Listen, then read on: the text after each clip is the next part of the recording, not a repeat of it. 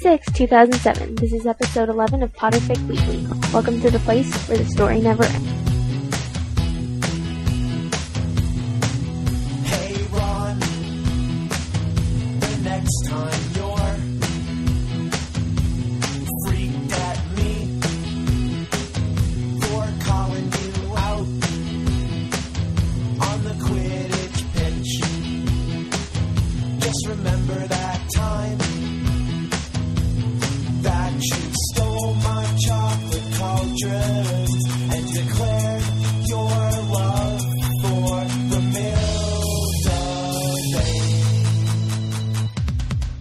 Welcome back to Potterfic Weekly, episode 11, everybody. I'm Ryan. I'm Rena.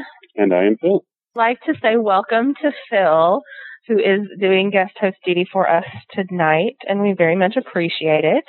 He was in uh, an old school fanfic guy who was one of the people who had to wait anxiously for these new chapters to come out that we now have the luxury of reading all at one time. So I That's can't exactly say I envy him for that. So welcome to the podcast, Phil. Thank you very much. Thanks for having me. I just have to give Phil credit because right now he is podcasting to us from the Philippines. So it is what? Is it 12 hours ahead or is it 13 hours or behind? It's 12 hours ahead right now, uh, so it's about 9.15 in the morning. Th- th- I just Wow. yeah, I mean, he even said, okay, so if we start podcasting at 8.30, that, I'm like, I'm not even touching that one. I can't even figure out what time it is where Rena is. So we're just going to have to go with that. oh, there was one week, Phil, there was one week where I was here. Rena was in um, Central Time. Jen was in San Francisco, but she was traveling back at one point. And I was just sitting there like, it's like an hour before we podcasted, but we were done. Oh, it was ridiculously terrible. So, so thanks for getting up so early to, uh, to be with us this morning. Uh, why don't you tell us a little bit about yourself and where, where you come from in the fandom and why you're here? Sure. Uh, well, as uh, Rena said, I'm one of the old school readers of After the End. And uh, the image that comes to mind is the commercial that was on years ago of a woman standing outside of a store saying open, open, open, because as each chapter would be finished, uh, we would all have to wait very anxiously for the next chapter to come along. Um, so I started reading After the End when I believe only about 14 chapters had been written. And uh, as each new chapter came out, uh, those of us who were at the time in the Yahoo group would go in there and we would write our theories and we would talk about the characters and we would debate over everything that was going on. And it was great. It was, it was uh, similar to the, to the podcast, uh, using the, the technology of the time. Um, I am a 32 year old, uh, father of two. Uh, my wife and kids are currently back in California. I'm over here in the Philippines on assignment and, um, just really excited to be here. Well, it's great. I'm glad you, uh, you found us when we started the podcast. I put out word on the After the End Yahoo group that, you know, the podcast would be starting up. And with all Yahoo groups, they tend to get, you know, a fair share of spam and, you know, advertisements for Viagra and so forth. And, um, I got a bunch of those in my inbox. And then after a while, I actually, Phil, were you the one that sent out the message telling everyone about the podcast? Yeah, that's correct. I, I got very excited when I stumbled across it. And uh, the group, obviously, since the fic, the fic has finished, the group has disbanded in a lot of ways. There aren't nearly as many members in there as there were when, when it was being written. But Sorry. Rena's dogs are, are attacking her right now, but please continue, Phil. sure, the, uh, the the group disbanded in a lot of ways, and there are a few key members who I still see messages from periodically. And I figured, well, those are the really diehard, really hardcore after the end fans. So I need to let them know about this because anything that comes along that sort of reinvigorates this story, I am all for. Yeah, and it's one of the really cool things about it. I wasn't there in the beginning, but I know just talking to Zsenya, uh, since we started doing this, she's gone back and has really gotten into, you know, after the end again and kind of dusted it off her, her bookshelf and she's having a lot of fun, uh, getting back into this too. And Rena seems to be back with us after her dogs attack. Sorry. Hey, no problem. Rena's dogs are now, uh, honorary co-hosts of the podcast. Yeah, so it was actually really interesting, right? When we started doing this podcast, we weren't sure how many people would listen, and um, it was really funny. Jen was the first listener to come along, and we were joking we couldn't have Jen in the podcast because she was the listener, so we had to have her out there listening. And um, I, I got your message on the Yahoo group, and I sent Jen an instant message saying, "There's a guy out there named Phil who really likes us," and she's like, "Great!" And I instant messaged her last night while she was actually recording. I'm like, "Phil's going to be on episode 11." She's like, "Great, go Phil!" So it's it's kind of funny. So we kind of know you around here without actually having met you. So. Oh, thank you. I'm glad my celebrity status has preceded me. This is true, and you actually you have some outtakes to plug. Is that right?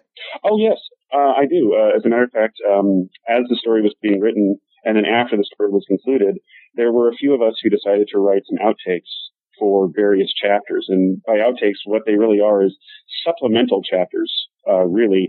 Uh, I wrote two different outtakes. The first one occurred directly between chapters 10 and 11 and was a Harry point of view outtake. It's very brief, but it was a Harry uh, point of view outtake where he was chasing the Dementor back to the prison because the Dementor that had escaped and gone to Stornoway.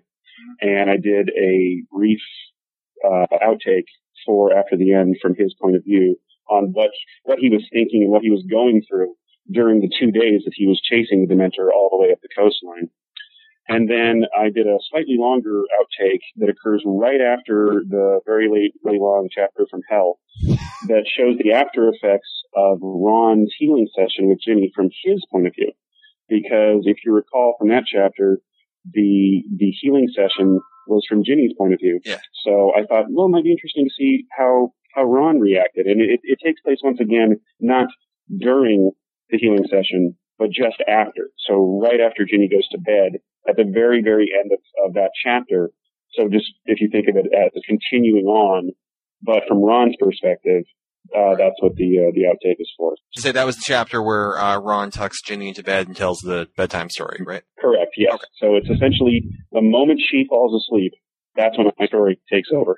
That's great. Yeah, we're going to cover all of the um, outtakes in a few weeks when we're done with the with the bulk of the story. So we're definitely going to uh, check yours out as well. Tell people where they can find the outtakes. Uh, the outtakes can be found at the After the End group. Uh, I don't have the website in front of me at the moment, but the AT I do. group. In, the, oh, please do. Please plug away. You can find Phil's outtakes, and you can find many other outtakes at the After the End Yahoo group, which is at groups.yahoo.com slash group slash after the end. Or you can just go to the Yahoo group's homepage and, and search for After the End, and, and you'll find it that way. Hmm And, and all the outtakes are inside the files section uh, in that group. We're gonna have a great Yeah. outtake episode. I had I had no idea actually that um, people other than Zsenya and Arabella had written outtakes. So this is actually going to be a very fun episode when we get there in a few weeks. Now, I have, I have actually, I read one outtake that just really kind of irritated me the other day, and I'm pretty sure it wasn't one of yours, so. If it was, we get some controversy in the show. It was Remus and Sirius explaining to Harry that they were lovers. Yeah, and, and that's what, that was a topic of debate as this story was being written and as we were all reading it. And I really liked Arabella and Zsenya's approach to it where they, they don't address it directly. I think Right. they allow the readers to draw their own conclusions and, uh, and obviously that particular individual drew the conclusion that that was in fact the case. But to me, that, that almost cheapens it because it takes a very special, very intimate relationship and turns it into something that one person thinks it is. And I prefer to look at it in, in the terms of, well, whatever you think it is, that's what it can be for you. Yeah, I agree with that completely. I mean, when I read it for the first time, I was actually curious in the early chapters if they were going to be uh, blatant about it. I mean, obviously, you know, as the fic got on, I thought they were going to kill off uh, Remus, or as I so eloquently put it, I thought you know Remus was going to bite it. But I was waiting for them to uh, address a relationship between Remus and Sirius, and when they didn't, I just assumed I was wrong, and I kind of moved off and forgot about it. And then when we started the podcast, you know, Zsenya even said, you know, it's in the eye of the beholder. If you want to read into a relationship, we've given you enough pieces that you can assume that, and if you don't, well, that's fine too. So I'm actually, as I see the two of these characters interact, I actually am trying to push myself to see a relationship there, just to see how well I can read the fic both ways, and it, it's a really, really good way of doing it because. Like you just said, everyone can kind of pull from it what they want. So yeah, and plus it's one of those things where it's so cleverly written that when you kind of bang the audience or the readers over the head with the gong and say, you know, oh, you know, of course there's a relationship, you know, they're lovers. It it, it kind of just, you know, almost spoils the the fun of it. Right. Uh, as, as the fic was being written, folks would look into it and look for little clues. Like there was one, in an early chapter, there was one night where Remus and Sirius both walked past Ginny and Hermione's door and they both said goodnight at the same time. So people are like, oh, oh, are they going to the same room together? And then they, then they, realize that Lupin Lodge only has three bedrooms, and and so the the, the speculation really started kicking in at a certain point, and I, I guess it's fun because it gives people a chance to, to look for those things. But yeah, Was it stated there were I- only three bedrooms in Lupin Lodge? Because I remember she said that they played around with the number of bedrooms, but I didn't remember them ever. you know, I'd have to look it up specifically, but I thought for sure at some point in the story it makes mention of Lupin Lodge only having three bedrooms. Oh, well, I, I'm not positive on that though. I'll have to I'll have to see. Well, then you can go either way. I mean, Ron and you know Harry share a room, you know, in the early parts of the story, and you know uh, Ginny and Hermione share you know a bedroom for most of the story. So you could even you know argue they have the Lucy and Ricky beds. I mean, it's really written very cleverly that you can just pull from it whatever you want. Right. Before we go on with the discussion segment of tonight's episode, where we're going to be discussing chapters 35 and 36 of uh, After the End, I'd just like to let you know of some ways that you can contact us if you hear anything that we say that you want to respond to, or if you'd like to chime in with thoughts of your own. You can leave us voicemail up to two minutes in length by calling 781 352 0643. That number again is 781 352 0643. If you have the Gizmo Project, you can call uh, username Potterfic Weekly and leave us a voicemail there as well. Or you can email an audio file to staff at potterficweekly.com and we can get your thoughts uh, onto the show. As always, we invite anyone listening to join our forum. Uh, just go to potterficweekly.com and click on the forum and sign up. We have a lot of uh, very active members there and we have some great discussions going. And the interview with Arabella and Zsenya, which we've been promising you all along, is probably going to be released sometime in May. Uh, we're making arrangements now to record that for everybody. So if anybody has any questions for Arabella and Zsenya about anything related to themselves after the end, you know, fan fiction in general, anything you want to ask, or if you have any uh, just thoughts you want to address to them, if you want to thank them for you know writing after the end as much as we all do. Um, just send in your voicemails, send in your questions, email us your questions, and uh, we'll definitely uh, see if we can get you some answers by that episode. So definitely uh, start thinking about that now. And uh, I think that's all we have. So why don't we jump into the uh, discussion of chapter 35, which is outbursts. Uh, Phil, did you want to uh, start us off tonight? Uh, yeah, sure. Uh, one of the things that I really enjoy about uh, the story in general, and I know it's been brought up in this podcast before, so I, I won't belabor the point, is the amazing attention to detail that the authors gave to making sure they used just the right words to describe what was going on and to create a visual. It's also really nice to see the battle that took down the Great Hall actually occur because since the prologue of this story, we've been promised information about what exactly happened on that final day. What exactly happened during that battle. It was really nice to finally get to the point where you could read and see at least some of exactly what took place during that final battle. And I will say that during the sequence where the toast was being given uh, by McGonagall and Hermione was distracted, uh, she was, uh, you know, thinking back, even in her dream, thinking back to when she was trying to convince Harry to do the Fidelius charm, to go into hiding, to go away, that when it came back to the toast and Blaise Zabini stood up, that the the betrayal that took place when that happened actually hit me, I think, as much as it did Hermione. It, it caught me as much off guard as it did her in the story, where she she was surprised to see the Slytherin standing up, and then she saw a few Ravenclaws and some Hufflepuffs, and even a couple of younger Gryffindors stand up, and she thought everybody was just standing to honor the toast and to honor their their last day at Hogwarts, and then the next thing you know, we're in the battle, and it, it was it was very well done, I think, uh, in in that regard. Yeah, and I think um, one of the things uh, Phil and I were talking before we started recording tonight. Uh, Phil has only read after the end in terms of fan fiction, so he's kind of new to the whole uh, to the whole fandom. Whereas I know Rena and myself have have been around a little bit longer and have read more fics. The final battle is always something that is the focal point of any fic, especially one that completes the Hogwarts years. Some fics, you know, go off in different directions and completely ignore it. Other ones really build up to it, and there are many different ways I find at least that they tackle it. Some ways I think work exceptionally well. Other ways they try and be too inventive and you know I'll use the word the phrase high tech, even though that's not really what I'm going for there. They try and find these magically induced technobabble solutions to how to defeat Voldemort. And I, I think when you get into that area, and I'm a big Star Trek fan, and I think that one of the things that weakens the story when you get into that area is when you basically, you know, just make up a spell that will kill Voldemort, but really don't have any emotion or any sacrifice or any thought behind it. It, it. It's boring as hell for the reader.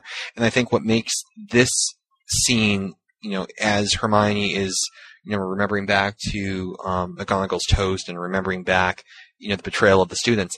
What makes it so powerful, like virtually everything else in this fic so far, is that it was such small things that happened, but they were so effective that they completely take your breath away. And Rena and I got to this a couple episodes ago, back in episode nine. One of the things that's really striking, I think, about this fic is that when you look at the Weasleys, you see a family in its golden age. They've lost a son, but everyone else is healthy, everyone else is thriving, everyone else is falling in love.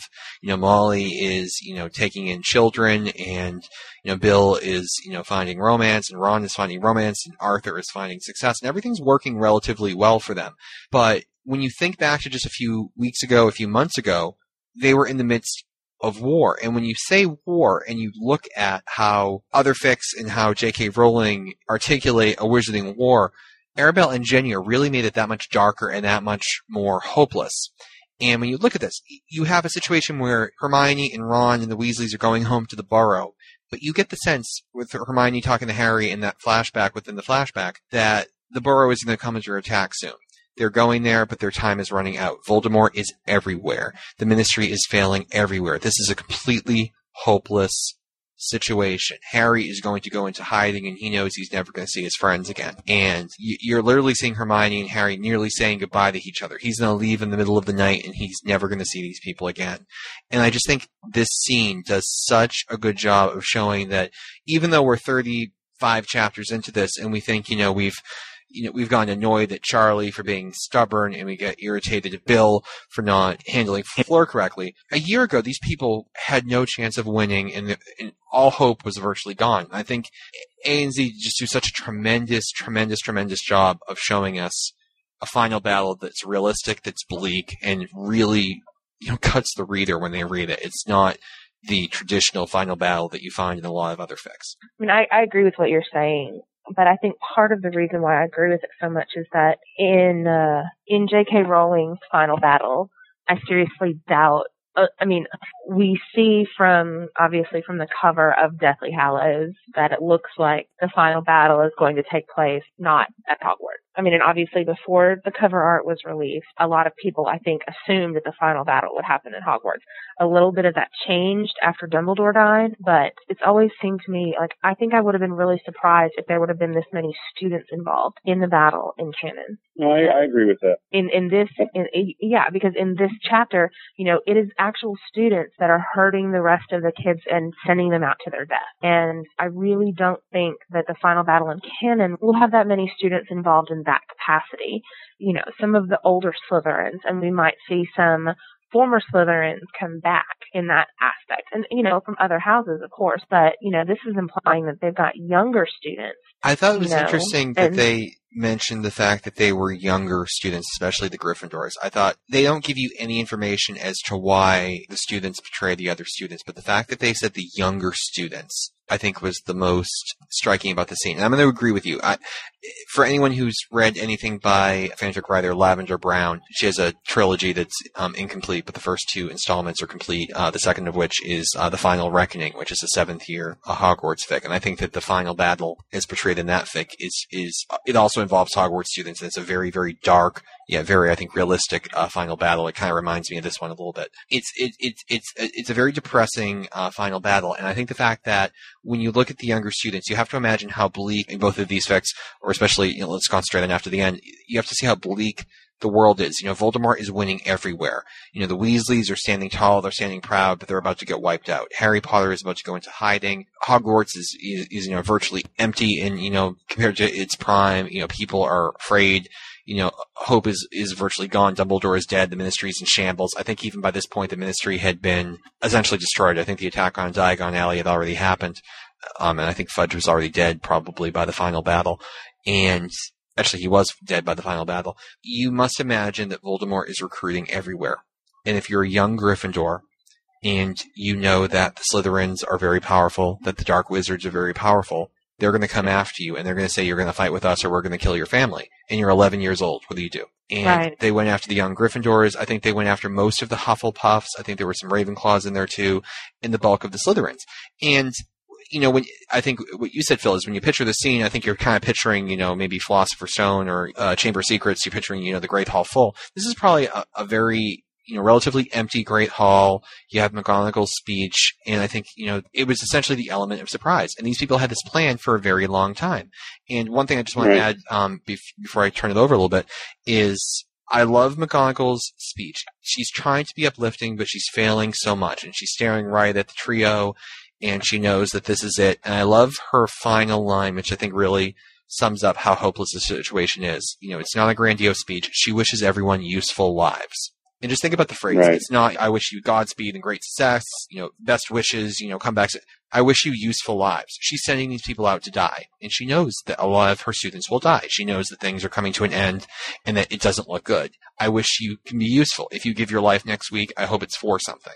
I mean, and, and just, that really just, it gets you. Just that one word, the word useful, just really got to me when I read this. No, I agree. It's uh, it's it's interesting when you when you read the speech that was being given, and actually A and Z do mention at the beginning of this chapter that the Great Hall is rather empty. Uh, Hermione looks around during the speech and realizes that there are so many students who aren't gone, and she doesn't specifically say whether or not the students are dead or if they were just pulled out of school. But yeah, there's that there's that foreboding there. There's that that sense that this moment that should have been sad anyways, just for the sake that you're leaving the place that you love so well, suddenly it turned very tragic. And that to me was a moment where it really turned the corner.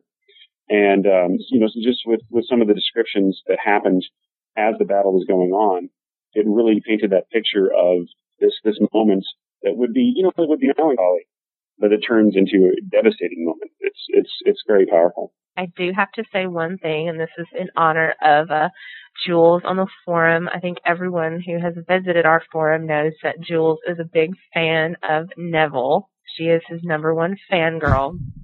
They're separating the students and they're sending the Muggleborns and the Half-Bloods outside to to die. And they're sending the Purebloods back into the castle. And they send Neville and they tell him to go back into the castle. And he marches outside He won't go. not going to hide. He's going to go out and fight.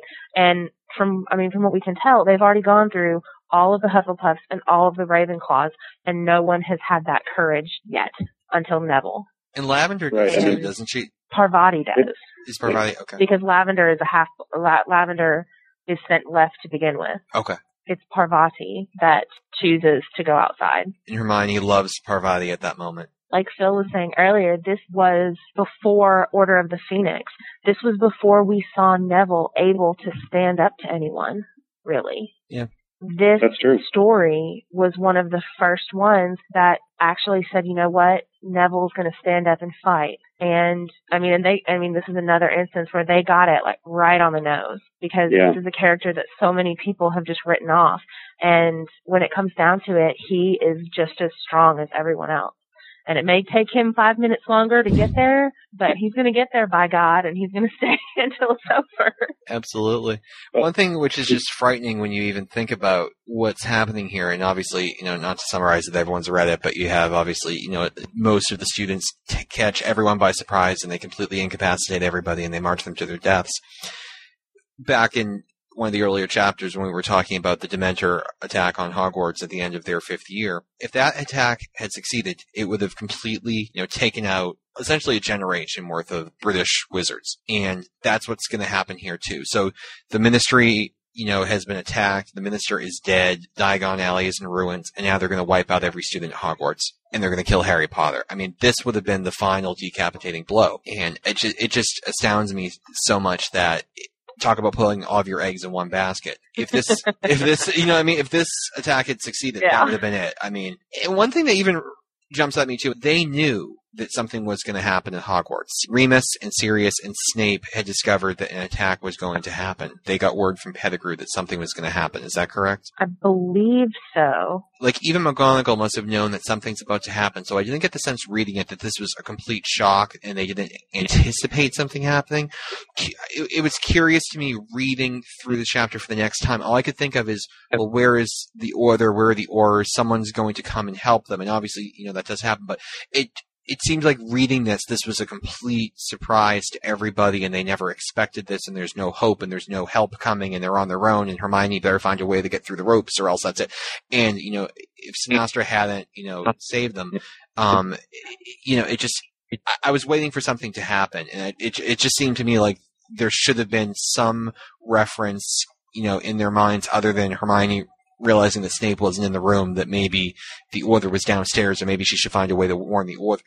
I was just waiting for something. That's the only thing that really pulled me out of the story during my subsequent uh, read through here. Well, I mean, and I I understand your point, and I I mean to an extent I was thinking that way, but also it kind of comes down to this: you don't expect a bomb threat on the last day of school. It's kind of like, okay, well, we made it through the year, okay, everyone's leaving tomorrow, not a big deal. I mean, it, well, I don't want to say not a big deal, but I mean, do you know what I'm trying to say? I I'm do. saying it very badly. No, no, I get, I get what you're saying. It just seems like you know, if you know that you're basically it, and everything of value to Voldemort is in one room, and he could really strike a huge blow by attacking this, that you don't put everyone in one room, you know, without any security. It reminds me of the State of the Union address. They always leave like the one guy out of the room just in case. It just seemed like they had everything in the room, and there was just no expectation of it. And maybe they never anticipated the students would would fight back. They put all of their bridge officers in the same shuttlecraft. Exactly. Uh, you know, if anyone's ever watched Star Trek, it's always all of like the senior people who always beam down to the planet and get taken prisoner at the start of the episode. And all you, you can think of is, okay, we left the, the cadet, the trainee, and the guy who can't tell left from right in charge of the ship. So I'm sure we'll be fine. Or, you know, the flip side is you have your ensign Ricky. who, you know, Ensign dog meat, we used to call him. Oh, yeah, exactly. if it was next You know, generation, the, we the left guy that you knew. You knew. you knew that he was going down to the planet, but he wasn't coming back. exactly, exactly. So, no, just, just commenting on it, I, I do agree in some ways that it is uh, one of the things that has happened throughout the story is that, and really this has happened in canon as well. These kids, and they really are just kids, are desperately trying to hold on to whatever they can from their childhood, from from their normal life. And I think that maybe even if they had the sense that something might be coming, they weren't about to miss their own graduation ceremony for the chance that something might happen. They they just they and, and Hermione echoes it in in her thoughts while she's sitting there at the table. There's part of her that just wants to to leave. It doesn't want to be there. Mm-hmm. There's also a part of her that says, "No, this is this is Hogwarts. This is my last day here. I, I'm not going to miss this. I'm not going to allow Voldemort and his armies to to stop me from going to the graduation ceremony at my own school. So I think even if they had that warning, even if there was that that foreboding, I think that maybe they thought, well, we're going to do this. We're not going to allow the terror of the possibility that an attack might be coming to stop us from going to this. Oh, And- am I and think am I that even shows a lot suggesting that- strength. Yeah, I'm I even suggesting that? I think what I was suggesting, and maybe I'm not doing a good enough job of articulating this, is I got the sense that the Order knew something was going to happen. I would have even have preferred it, and I, and I just want to preface this. I love this chapter; it's one of my favorites in the story. This is just something that jumped out at me during the subsequent read through. I would have loved something where maybe like Sirius or uh, Remus were outside, you know, guarding the place and got taken captive themselves, or maybe, you know, Hermione looks out the window and sees Remus outside with a wand or something. Just some indication that people are watching and people are trying to help. And maybe that would have brought on complaints that, you know, you're, you're removing the tension because, you know, there's like a cop outside who's about to come in and save the day. It just seemed to me like, you know, everyone was expecting an attack and, you know, everyone got taken prisoner and, you know, where are the people who were supposed to be guarding them? That was just the one thing that just, But they, the the order was there though. They were just Right, and- outside. were they And outside or were they in the basement? I thought they were in the dungeon with Snape. I can't re- I can't recall. Okay, they ran outside the entrance doors. Hermione tried to process what happened. Oh yeah, well, Professor Here Sinistra it is is. the double agent here. Mhm. And Right. She, it says Ron shoved the door open. She saw several members of the order already fighting on the front lawn. So they were waiting for everyone So- to come outside then. Okay. Right. They were they were already outside. And I think that is part of the battle plan was obviously twofold. And rather than try to stop it on the inside, they knew that these kids I mean, obviously these students could have killed anybody in the Great Hall. Yeah. But they didn't. Mm-hmm. Those Right. weren't their orders. And so rather than try to go orders yeah. inside right, rather than try to go inside and stop things inside, the order was outside trying to hold off the attack to begin with, to try to protect the students once they were sent outside. That's true. Okay. Right. And and the whole story is really told from Hermione's perspective. So it's basically just what she's seeing in this battle, and she's also away from her dream just as she gets outside. So we don't we don't get to see at this point the entire battle. We have to Right. read about that a little bit later on. So it's just right up to the moment where she finally gets her senses back about her. She gets her wand out and she dives into the battle. And at that exact moment, she wakes up. And so it's nice because it's it's a taste of what that final battle was without showing us the entire final battle. Well, we get the final battle, I think, in many different pieces. We get the piece um, where we Right. actually see Harry defeat Voldemort. I believe it was back in the wedding chapter. Um, and we get, you know, uh, from Halloween, we get Ron uh, recalling that a large number of the students uh, stood up against them. Uh, one thing I do really appreciate about the chapter is because it's Hermione's perspective and because the attack was meant to uh, incapacitate and confuse uh, the prisoners, Hermione can't see a lot. She can see, y- you know, certain people. She can see, um, you know, Gin, I believe was it. She can see Ginny, and Ginny didn't look afraid. Ginny was looking at Harry. She could tell that I think it was Pansy had a wand up against her, and she really wanted to break Pansy's bones. Um, she she couldn't see the teachers, and I love even the references to the teachers. I was curious what McGonagall's facial expression was at this moment. I was wondering if like she was looking very frightened for the students, if she was looking reserved, if she was looking like she was contemplating, and they really only give you one or two lines of description on that. And I think that works better because I think it's kind of like in the early chapters where I'm trying to figure out who's in the scene and who's that and who's over there. I like the fact that they didn't overload us with descriptors or they didn't overload us with description because I really enjoyed trying to figure out what was happening because I think that made it more fun as a reading experience. But you know, I think it was just very, very well done as a scene. I thought the attack was imaginative. I think it was something that was planned uh, very far in advance, and um, not to foreshadow uh, future chapters. But there are a lot of unanswered questions that we still have. I think even as the fic ends, um, you know, about the final battle and about who did what and so forth. And I just, I thought that was just a very clever way to do it. And I found that reading this uh, a couple of years after the first time, I remembered virtually everything about um, about the battle. I just thought it, it was just a, it was just a great scene, and like you said, it showed you who Neville is, it showed you who Parvati is, um, it showed you that Ginny, you know, is a true Gryffindor and she was fearless, and um, I thought it was actually interesting that it was Sinistra, Professor Sinistra, that um, was the double agent. Did any did either of you think reading that the first time that that was a role that you would expect Snape to have been in? And not necessarily. Um, Voldemort in the past and what we see as his planning abilities doesn't like to keep all of his eggs in one basket. He's not going to tell one person all of his plans because as soon as you tell one person all of your plans, that one person can turn against you and, and then they know exactly how to defeat you. And he is so, I mean, from the very first time that we've encountered Voldemort in these stories, he's so, I mean, hell bent on eternal, uh, eternal life, on living forever, that you know he wouldn't be that careless with something as important as his battle plan.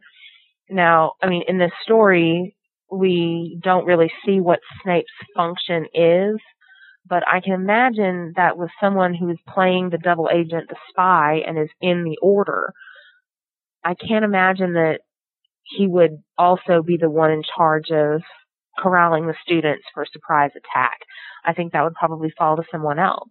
And I mean, and honestly, it wouldn't surprise me if Snape just learned about this planned attack right before it happened, because that's kind of what Voldemort's MO is. I mean, he keeps things close until it's time to launch the diabolical scheme and, and do the evil laugh, you know, and, uh, and that's when he Dr. lets Evil. everybody knows what's going on. Is anyone picturing them all like all the Muggleborns getting marched out into the lawn and Doctor Evil's there with his cat? exactly. you know, but, but I mean, that's One the way shot. Voldemort operates.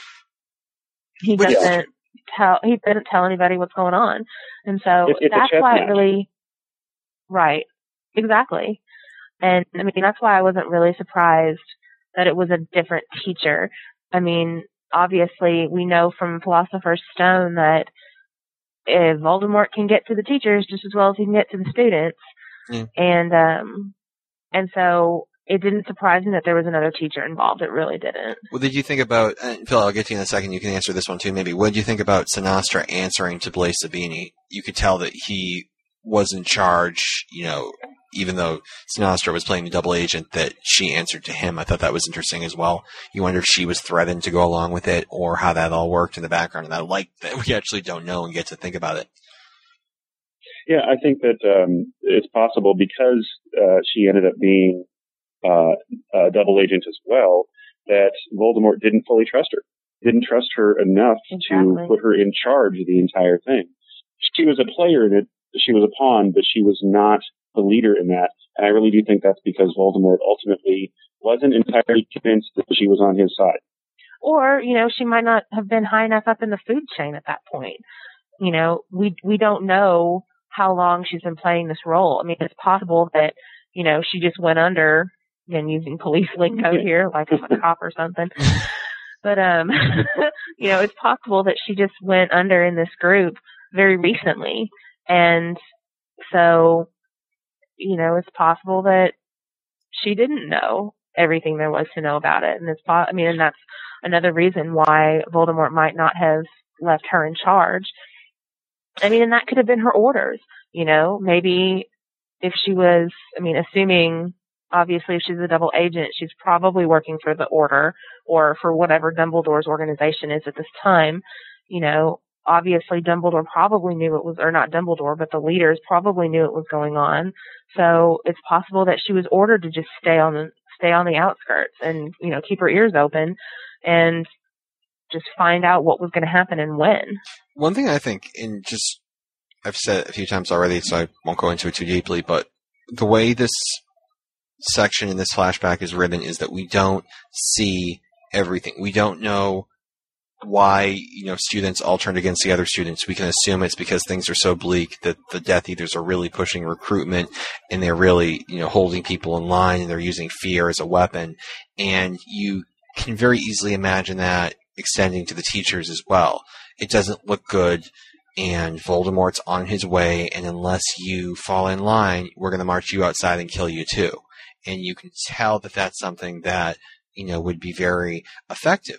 And what I also like is that we don't know what Voldemort's, you know, master plan is here. We do know that they're keeping all of the purebloods at the school. They're letting them go back in and they're actually, uh, you know, the students are actually a little upset that they have to let, um, I think it was when they thought they were going to have to let Neville, but no, was it Neville? Who was it? They had to let a pureblood in, and they made like a derogatory comment about the pureblood because maybe it was a Gryffindor or something.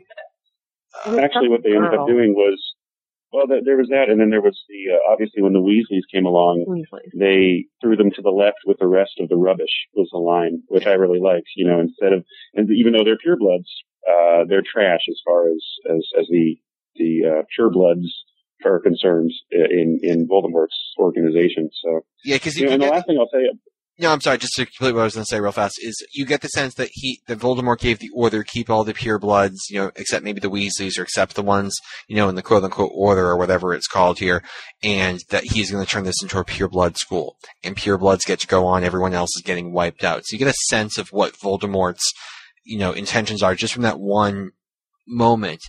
But it's never fully explained to you. It's not really important. But the fact that you know something is going on there, even if you don't know what it is exactly, really adds a sense of realism to the scene. Just as you, you know, you see the younger students crying as they're being led out to their deaths, and you know, there's no teachers or no older students there to protect them. It just it like with the war orphans and like with so much else in the story, it's something I think it just adds a real deep sense of realism to what's going on.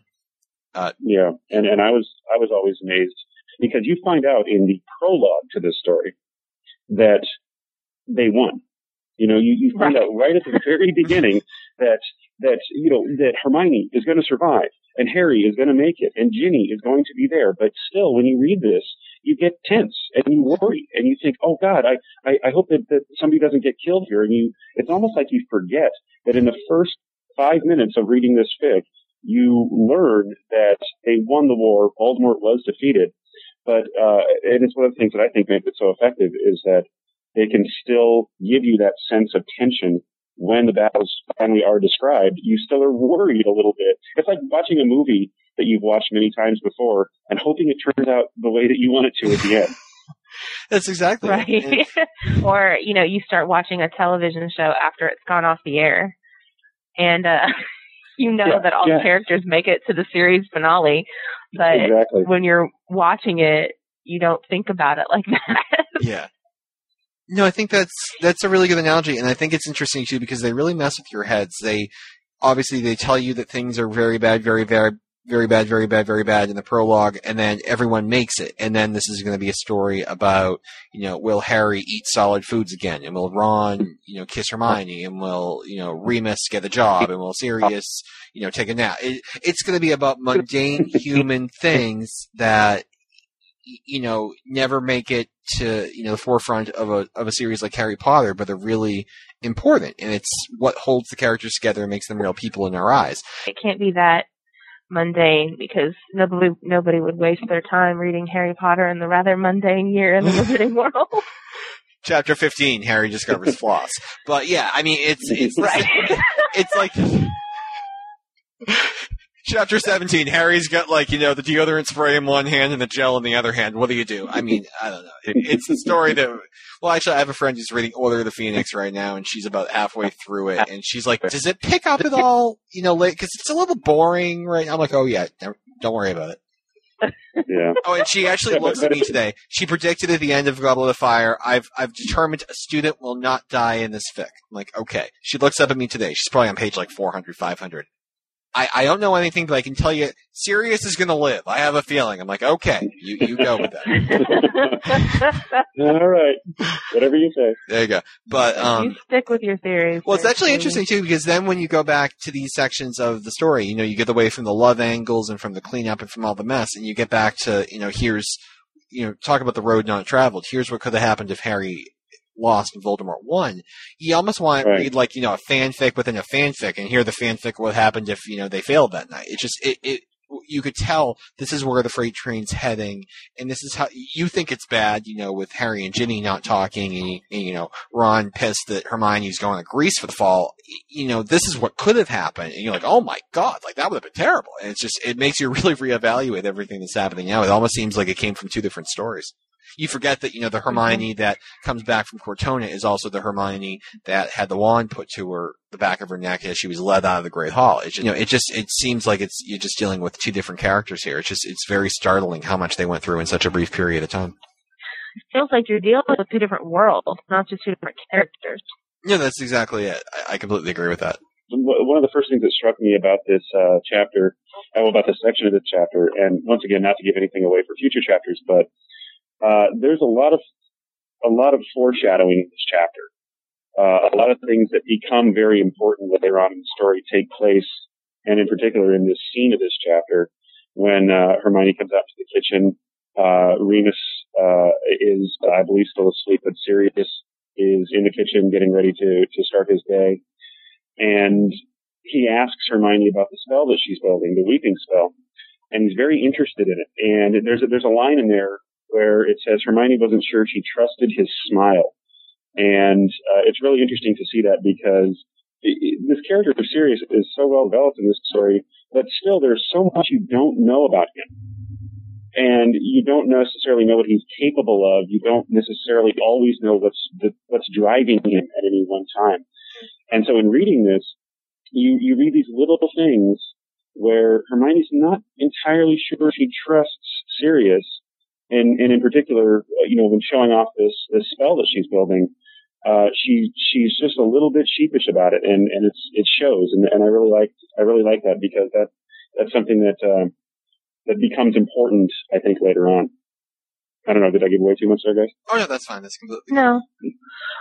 I, I agree with the way she with the way she says it. I mean, because you know, w- we know that Sirius is not a bad person, but at the same time, he is desperate to do something about these dementors. And honestly, when you're dealing with a person possessed by something, it doesn't matter how good they are, they can be corrupted by it. I mean, look at Barty Crouch. Barty Crouch Right. Senior, excuse me. He he was not an evil person. He wanted to rid the world of dark wizards, but he became obsessed with it and turned into a real monster. I mean, and that's a, a legitimate fear, I think it's interesting. Yeah, especially yeah. with someone like Sirius, who we've already discussed probably has some, you know, manic issues. Just a few. Yeah. I mean, You don't want to give somebody like, you don't want to ever give someone like that a loaded gun, you know? Right, exactly. Well, no, that's exactly right. And and uh, and and you can sort of see that that forming in him because he asked at one point if he can make a copy of it, and she looks at him funny, and he says, "No, no, it's okay. Don't worry. I'm not going to do anything." It's uh, methinks the Sirius thought protests too much in that regard. Yeah. I think it's interesting too, just looking at the character of Sirius, is that obviously he doesn't make it in the canon, and I think you have this tendency when you look back at people who have died, and I know I, I do this with people in my own life, you tend to remember the good things and maybe not remember kind of the craziness and you know some of the reality of the person. You kind of honor them with your memory, and I think most of the, the fans of Harry Potter remember Sirius as the devoted godfather who gave his life saving Harry and went to jail for 13 years, you know, in a quest to avenge his dead friends. And I think what you see in After the End is for people who are reading it post Order of the Phoenix, it basically brings the character back to life. And you see a character who is extremely responsible. He's the head of the Justice Department. He is prosecuting all of the Death Eaters and all of Voldemort's henchmen. And I think you kind of buy into what you remember of canon Sirius. that He's a very devoted, very good guy. And I like when they remind you, and after the end, and granted they remind you of this, you know, as they wrote it when he wasn't dead yet, but when you, when you, when you read it again now, you see that Sirius is a guy that maybe even people who live with him don't completely trust. And he's a guy who is so fixated on destroying the Dementors, he can't even realize, you know, that people are telling him very important things about Harry or about Malfoy or so forth. I like the fact that not everyone in Sirius's life worships him. Nor should Yeah. they. I think that you get the sense that Harry does that because he's gone, but when you see him and he, it's kind of like, you know, my dad passed away three years ago, and, you know, when I think back at them, I always think of the good times, but I think if he, you know, if I got in a time machine and went back in time and, you know, sat with him for half an hour, I'd be getting annoyed at old things he does. It's just one of those things. I just think that's a really interesting uh, context for us, the reader, to be in. Just looking back at Sirius, seeing that not everyone in the room trusts him. Because I couldn't imagine, you know, someone in, you know, Deathly Hallows, if Sirius came back from the dead, not instantly, you know, just feeling, you know, tremendous warmth for the guy. So I, I just wanted to point that out. And there's a there's foreshadowing here, not just in that regard, but there are there is some foreshadowing in terms of some other characters too, which I won't get into right now. But uh, um, if you're reading through it right now, it's it's keep it keep it in mind because this this is an important chapter later on. We know something you don't Right. know. Rena laughs knowingly. yes. Oh, hey, you know what? I can do that. I've read a story already. It's true. That's We actually, I should really advertise that more. We actually do a really good job of not spoiling this for people who are reading it the first time. That is true. That is very true. We we watch ourselves very very carefully. Lady Chi sent in a voicemail for like the first episode that mentioned Ginny being a healer, and I refused to air it until like episode like I think she was already guest hosting by the time, and I still refused to air the thing until we got to the appropriate chapter. It was like episode seven or something. Like that. that is true. Uh, and as the scene progresses, we see Hermione and Ginny, and Ginny is up at six o'clock in the morning uh, doing her homework, and you get the sense, and I think it's a very realistic thing that a lot of people do. You see Ginny becoming almost bored with the fact that she's doing the wolf's, wolfsbane potion, and compare that to the first time she made it. You know, she was sweating and she looked almost dead, and she collapsed, and then it worked well, and it was the scariest thing she ever did in her life, and her reputation and what everyone thought of her was hanging, you know, by a thread and just the other relief she felt that it worked well. And now you go forward a few months and she's kind of making it with one hand and doing her homework with the other while planning her day in her mind. It's just, it's something that she's almost forgotten about. And I like the fact that other characters are starting to realize that maybe Remus isn't just completely going overboard. Maybe Ginny really is spreading herself hideously too thin, and maybe there will be consequences from that. And I believe this is the point where there's even a reference. Remus says something to Ginny, and she seems surprised by it. He says, "You were with me when we talked about this before." She's forgetting simple things. She's she's taking on far too much. Yeah, She is. yeah, absolutely. She is. Yeah, you're you're absolutely right. She's she's got so much going on right now, and unfortunately, she feels so compelled to do all of it because, and and a lot of that is related to the fact that I think she's a, because she's a healer. They say, and she ex- explains this in earlier chapters that they feel drawn to do this, and and so she's she's allowing it because she still has some maturing to do, and she's allowing this these tasks, these things that that everybody she feels everybody needs her to do. She's allowing them to take over for her. But you're right. At the same time, some of these things that she's doing, she's been doing for a long time now. So it's just sort of becoming the daily routine. Like like when you drive to work in the morning, you don't always fully pay attention to where you are because you pretty much know where work is and you know how to get there. And I think she's fallen into that um, that trance in a lot of ways that people do when they do something repetitively. Or it's like you want to get this job. If you get the job, you promise you'll stay every night till 11 o'clock, you know, getting all your work done. Just please give me the job. Please give me the job. And six months later, you have the job and you're like, okay, this is kind of boring. Why did I ever want this job? And it's just you get used to it and it doesn't become a challenge anymore. And just from Ginny's perspective, what do you give up? Do you leave your friend's parents in a coma? Do you not Right. give, you know, Remus his Wolfsbane potion and make him go back to the, you know, the dirty floor of the apothecary? Uh, do you, do you let Harry, you know, just, you know, draw into himself and never come out? Do you let the dragons, you know, go completely mad and kill everybody and let the Dementors? I mean, realistically, where do you draw the line there? I mean, there there isn't. It's not like she has to give up, you know, volleyball or basketball. I mean, these are real life situations with with lives on the line, and it's just it's it's an awful situation for her to be in. But I do like the fact that we're getting more layered references to the fact that you know something's brewing. There will be consequences here. And I, and I love this because she's so overextended, and we can see that she's so overextended. But now Remus is going to take her to the hospital. Yeah. I mean, honestly, for somebody who has a natural ability like this, who's drawn to helping people, and who's already overextended, let's take her to a hospital. Let's take her to a whole building full of sick people. Because that's going to make her feel better.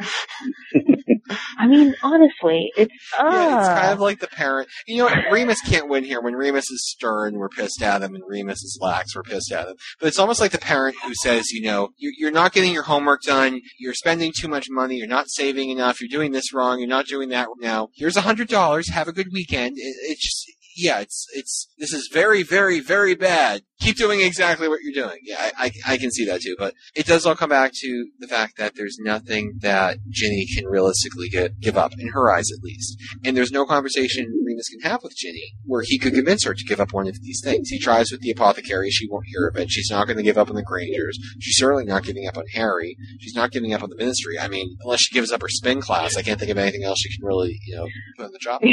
I think that Ginny is right at the very beginning of stretching herself too thin. We were talking a little bit about that before. And I think that she, she hasn't really gone fully overboard yet. She's starting to go a little bit on autopilot, but she's not exhausted. Yeah. Are we okay? Yeah, yeah, we're fine. Um, yeah, she's pushing herself. She's forgetting little things, and you can, you know, she's got the the lines under her eyes, and she's probably no more exhausted than say Sirius is. Although if Sirius makes a mistake, he drops a file, or he, you know, or he performs poorly in the prosecution or defense. If Ginny fails, she screws up the Wolfsbane potion and kills Remus or she causes a dragon to you know, I'm assuming just crash to the water. You know, Ginny is literally holding a lot of, of of marbles right now. She's holding a lot of fates in her hands, more so than I think any of the other characters. And when she gets tired, it's kind of like you know you, you don't want your heart surgeon to be you know kind of overextended. You know, it's it's kind of in the same I think I think ballpark. So even little things to other people, I think for Ginny are a lot more uh, concerning. No, I agree. Uh, but in, in a way, you know, when, when she accepted the fact that she was a healer, she took on Yeah. A lot of this responsibility. And it's almost like a, like a Hippocratic oath in some ways where she has sworn basically to help people and she sees so many people around her that need so much help and she, she, it, it doesn't even enter her mind as a question. She just realizes she has to help them. Yeah. I think the part of it is that she's hiding it, and I think that Remus is. I want to. I don't want to say he's being naive or he's purposefully ignoring what she's going through, but I think he's trying to give her the benefit of the doubt, and she's really hiding how completely exhausted she is because she Yeah, keeps that- taking on more, and she keeps taking on more, and but if you'll notice, you know, she doesn't always tell everybody all of the stuff that she's doing Oh, definitely. she kind Right. of, you know, Hermione thinks she's doing these several things, and Remus thinks she's doing these several things, and while some of them might overlap, some of them aren't. Harry, don't tell Remus I'm going to, you know, meet with Malfoy because he'll get upset. Yeah, it's the, it starts with the Yeah. lying and it starts, or it's like you said before, you know, Remus takes her to a hospital. Okay, you're going to run into Neville. His parents are, you know, in pretty bad shape. Oh, maybe I can, you know, once I'm done with Hermione's parents, maybe I can go and, you know, take a look at the Longbottoms or maybe I can, you know, just tell Remus I'm checking out Hermione's parents once a day, but really when he's, you know, recovering from his transformation, I can sneak back to the hospital and work all day and then do my studying at night. And but you can tell that she's playing everyone against the center, but there's a there's a finite time that you can do that successfully before people catch wind or before you mess up. Or before, Yeah. you know, you die. Yeah. or you kill everybody. Yeah, that could be a problem. I You know? But uh, but I think what Rena said uh, actually is really true. She uh, right now she she's a stubborn person, and we all know that. And Remus is giving her the benefit of the doubt. He's allowing her to make these decisions. He's advising her.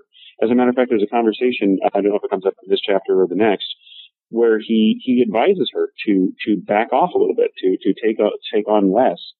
Um, but as of now, anyways, uh, he's still allowing her to make the decisions, and uh, it's all part of the maturation process, really. Yeah, and plus he knows that he has a limited hand as well. She's an adult; she doesn't need his permission to do anything, you know, other than stay at the Lodge. I'd assume. So I think he knows that he can't, you know, hardcore restrict her, or else she's gone. So I think he knows that he he has to be um, ambassadorial in what he does, but he still does hold some some, some sway because you know if if he kicks her out, she's going, you know, either to the notch or she's going home to Molly and she doesn't want to go home to Molly, so she's gonna she's gonna find a way to, you know, keep Remus happy. And, and I think she can she tries to play Remus, you know, pretty well, and I think Remus gets that too. Remus gets that, you know, she can manipulate him, you know, in a in a friendly sort of way, and I think he gets that, you know, he he can't say no to her after a point, which I think is is um it's, it's pretty cool because you don't see these these two characters in a lot of other fics really develop the relationship they do here, which is almost you know father daughter. I think he's more of a father to her in this fic than than even Arthur is. Yeah. Do you know that I found a fic the other day that had Ginny and Remus sitting together? I think Danielle's Ooh. reading it right now. Is it the one where they have the um? oh, What do they call it? You're you're gonna love this, Phil. You're like the you're like the new guy in the block. There are there's an entire range of fics um about uh, marriage laws. And Danielle is reading one right now where um what is it? It's the the purebloods are dying out, so they need everyone to marry to you know create more wizards or something like that. So um, Sirius, I'm sorry, um, Snape and Hermione are forced to become married, and I think it's Ginny and, and Remus are forced to become married as well to produce more I don't know, pureblood children. Or I'm not, I'm not sure how that works with Hermione, but I'm assuming I that wasn't saw that, one. but no, this wasn't this one. It was something different. But it was it was Ginny and Remus, but it wasn't like oh they're forced to be together, blah blah blah. This was like by choice. Really? I will say that sometimes the uh, it seems like Oh people are just randomly picking two characters and going, "I got it. We'll put these two together." You know, it's like it's like, oh how about Ron and Dobby? We'll see how that works out. I don't know if you. You know, You know, you say that. I, I do hear so, some of these ships, and I, and I think, wow, that's. I mean, that's that's a little outside the realm. That's, I mean, one of the things I love about this story is that it, it stays as true as possible to the original intention of the characters. oh, you find Yeah. some very I mean, interesting honestly- versions. Yeah. my my take on all of it is, you know, if if you like if you like these characters so enough to write a fan fiction about them, why the hell would you have them do something that is completely out of their character? Exactly. You know. Exactly. And it it it reminds me. I mean, like I'm a big live journal nerd, but there's a, a group on live journal, and it's called Deus Sex Machina, and it basically it does an MST3K style um, review of um, really, really, really bad fanfic. and like seriously, if you, if it's the commentary is great, and but but the stories are so bad that they're funny. But I mean, in one of them, Ron actually says, "What the hell did we do to this author to make her hate us so much?" oh my God. Because Breaking the their characters, wall. you know, the characters were just awful. You know, I mean, yeah, I get it. Fan fiction is supposed to be about you expressing your own interests, but honestly, if you like these characters so much, why are you messing with them like that? Yeah. But Yeah, I think- I that's think that- my take. Yeah, I was gonna say. I think you sent me that right when we first met before we started doing the show, and I was like, okay. I, I, I checked out a few of them. I'm like, this is an interesting fic. It was like I'll edit this up. There was the one where like Harry, you know, he was at the Dursleys for the summer and he got a job in a whorehouse, I think, or something like that. And my thought was, why didn't he go to the Weasleys? They love him there. They take him in, but you know, whatever. I know. It's like if he needed some pocket money, doesn't he have like billions of of, of galleons and Gringotts? But you know, whatever. Oh, oh, oh. You should read the one where Harry gets turned into a were leopard. you told me. They're about that. leopard. There's an entire world out there, Phil, that you're just not. That you you you just really need to you stay away from. It's kind of scary when you get pulled. Yeah. there are times when I'm glad I'm not in oh my god, he's like I'm hiding in the Philippines from the were leopards. But um, the Keep them away. Seriously, in the story, and like all of the Weasleys are also were leopards, and their Papa Kitty is Lucius Malfoy. yeah. moving right along. Okay, so they are they're at St. Mungo's and they're getting ready to try this spell Mhm. with uh, Hermione's parents, and Yeah. you can see that Ginny is in pain. They they've done the spell and it's releasing it, and oh my gosh, it is hurting her. Yeah, and I have to start by saying that I really, really enjoyed the fact that this entire scene was told from Ginny's point of view, and it was told from outside the room. And it's once again almost like we were talking about with Hermione's point of view during her dream, that you don't get to see everything. You don't get to hear everything. You only see and hear what Ginny sees and hears. And so there are moments when when she she looks in the room and she sees that Remus is saying something and Hermione is, is laughing a little bit. And it's it's really very powerful because the visuals of the the spell are are brilliant in this section, and they they really bring that to life. That that whole spell, uh, I was able to picture it vividly, Mhm. and I thought it was a really brave choice to to rather than being in the room with uh, uh, with Hermione with Remus. Uh, to to have it from Ginny's perspective of, of a girl who's on her tiptoes looking in a window, thinking, "Wow, I really hope this works." Um, but yeah, the, the the fact that the spell was as powerful as it was, and it actually started physically affecting her, uh, was was very interesting. the descriptions were great too. I- I was almost picturing like walking into an area that had been nuked or that there was a lot of radiation. You could sense, you know, just the static in the air and the forces at work that you can't see. And you can visualize through Ginny that the spell, number one, worked and number two, that it released something incredibly powerful that maybe Hermione and, and, and Sirius can't see. Was it Hermione and Sirius or Hermione and Remus? It was Remus, right? Yes. Remus. Yeah, um, that I always keep calling them by the different names. I don't know why I do that. And that, you know, Hermione and, and Remus can't see, but the Ginny knows instantly is there.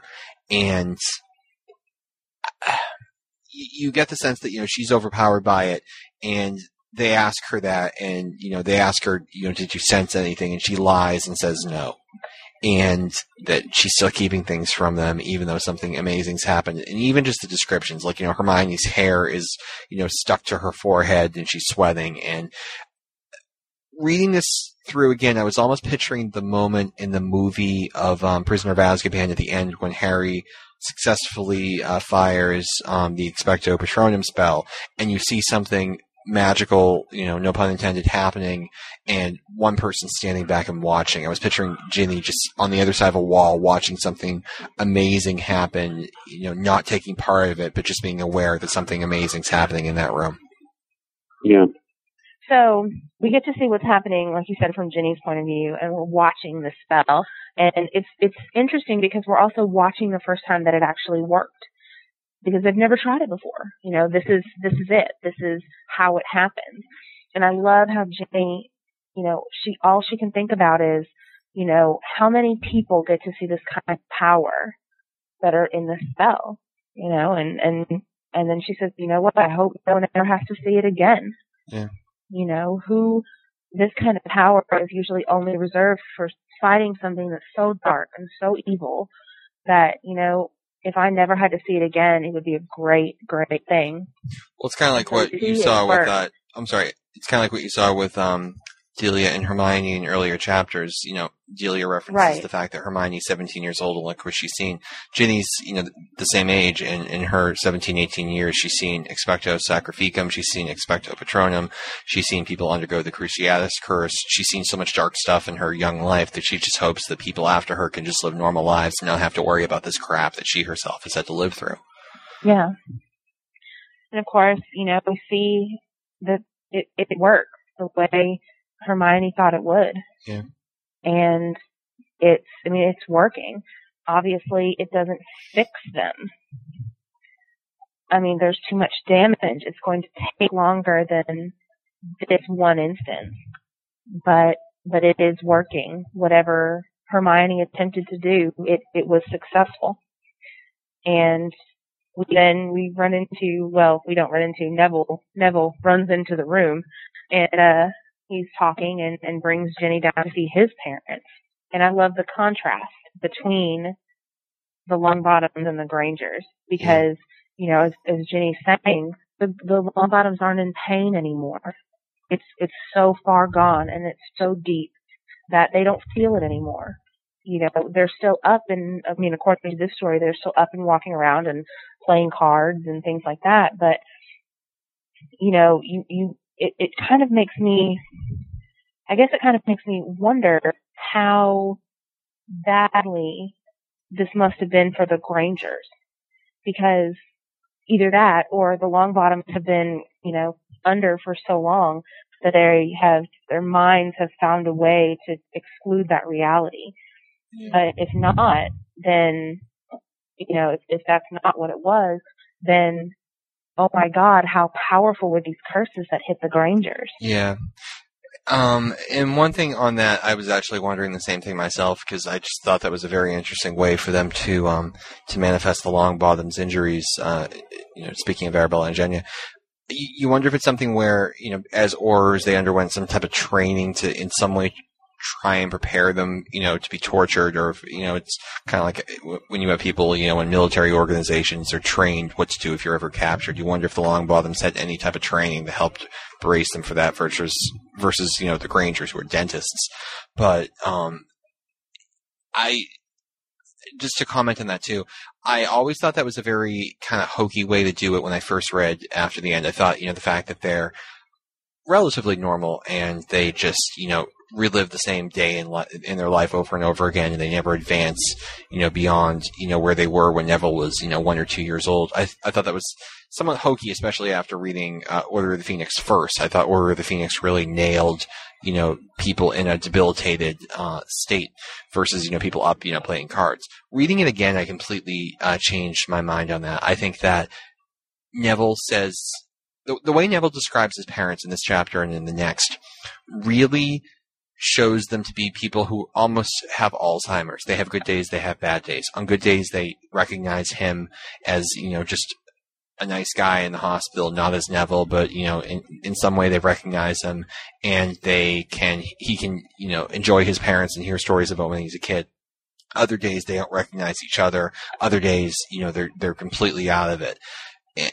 I thought that was a very painful way to describe, you know, what happened to them. I thought that that when, when you think of Neville, he's had to live with this every single day. And I think it through the Longbottoms, you got to really build on the character of Neville, and you got to see that when he went to Hogwarts, you know, Dumbledore reached out to him, and that he was someone who found strength in what his parents went through.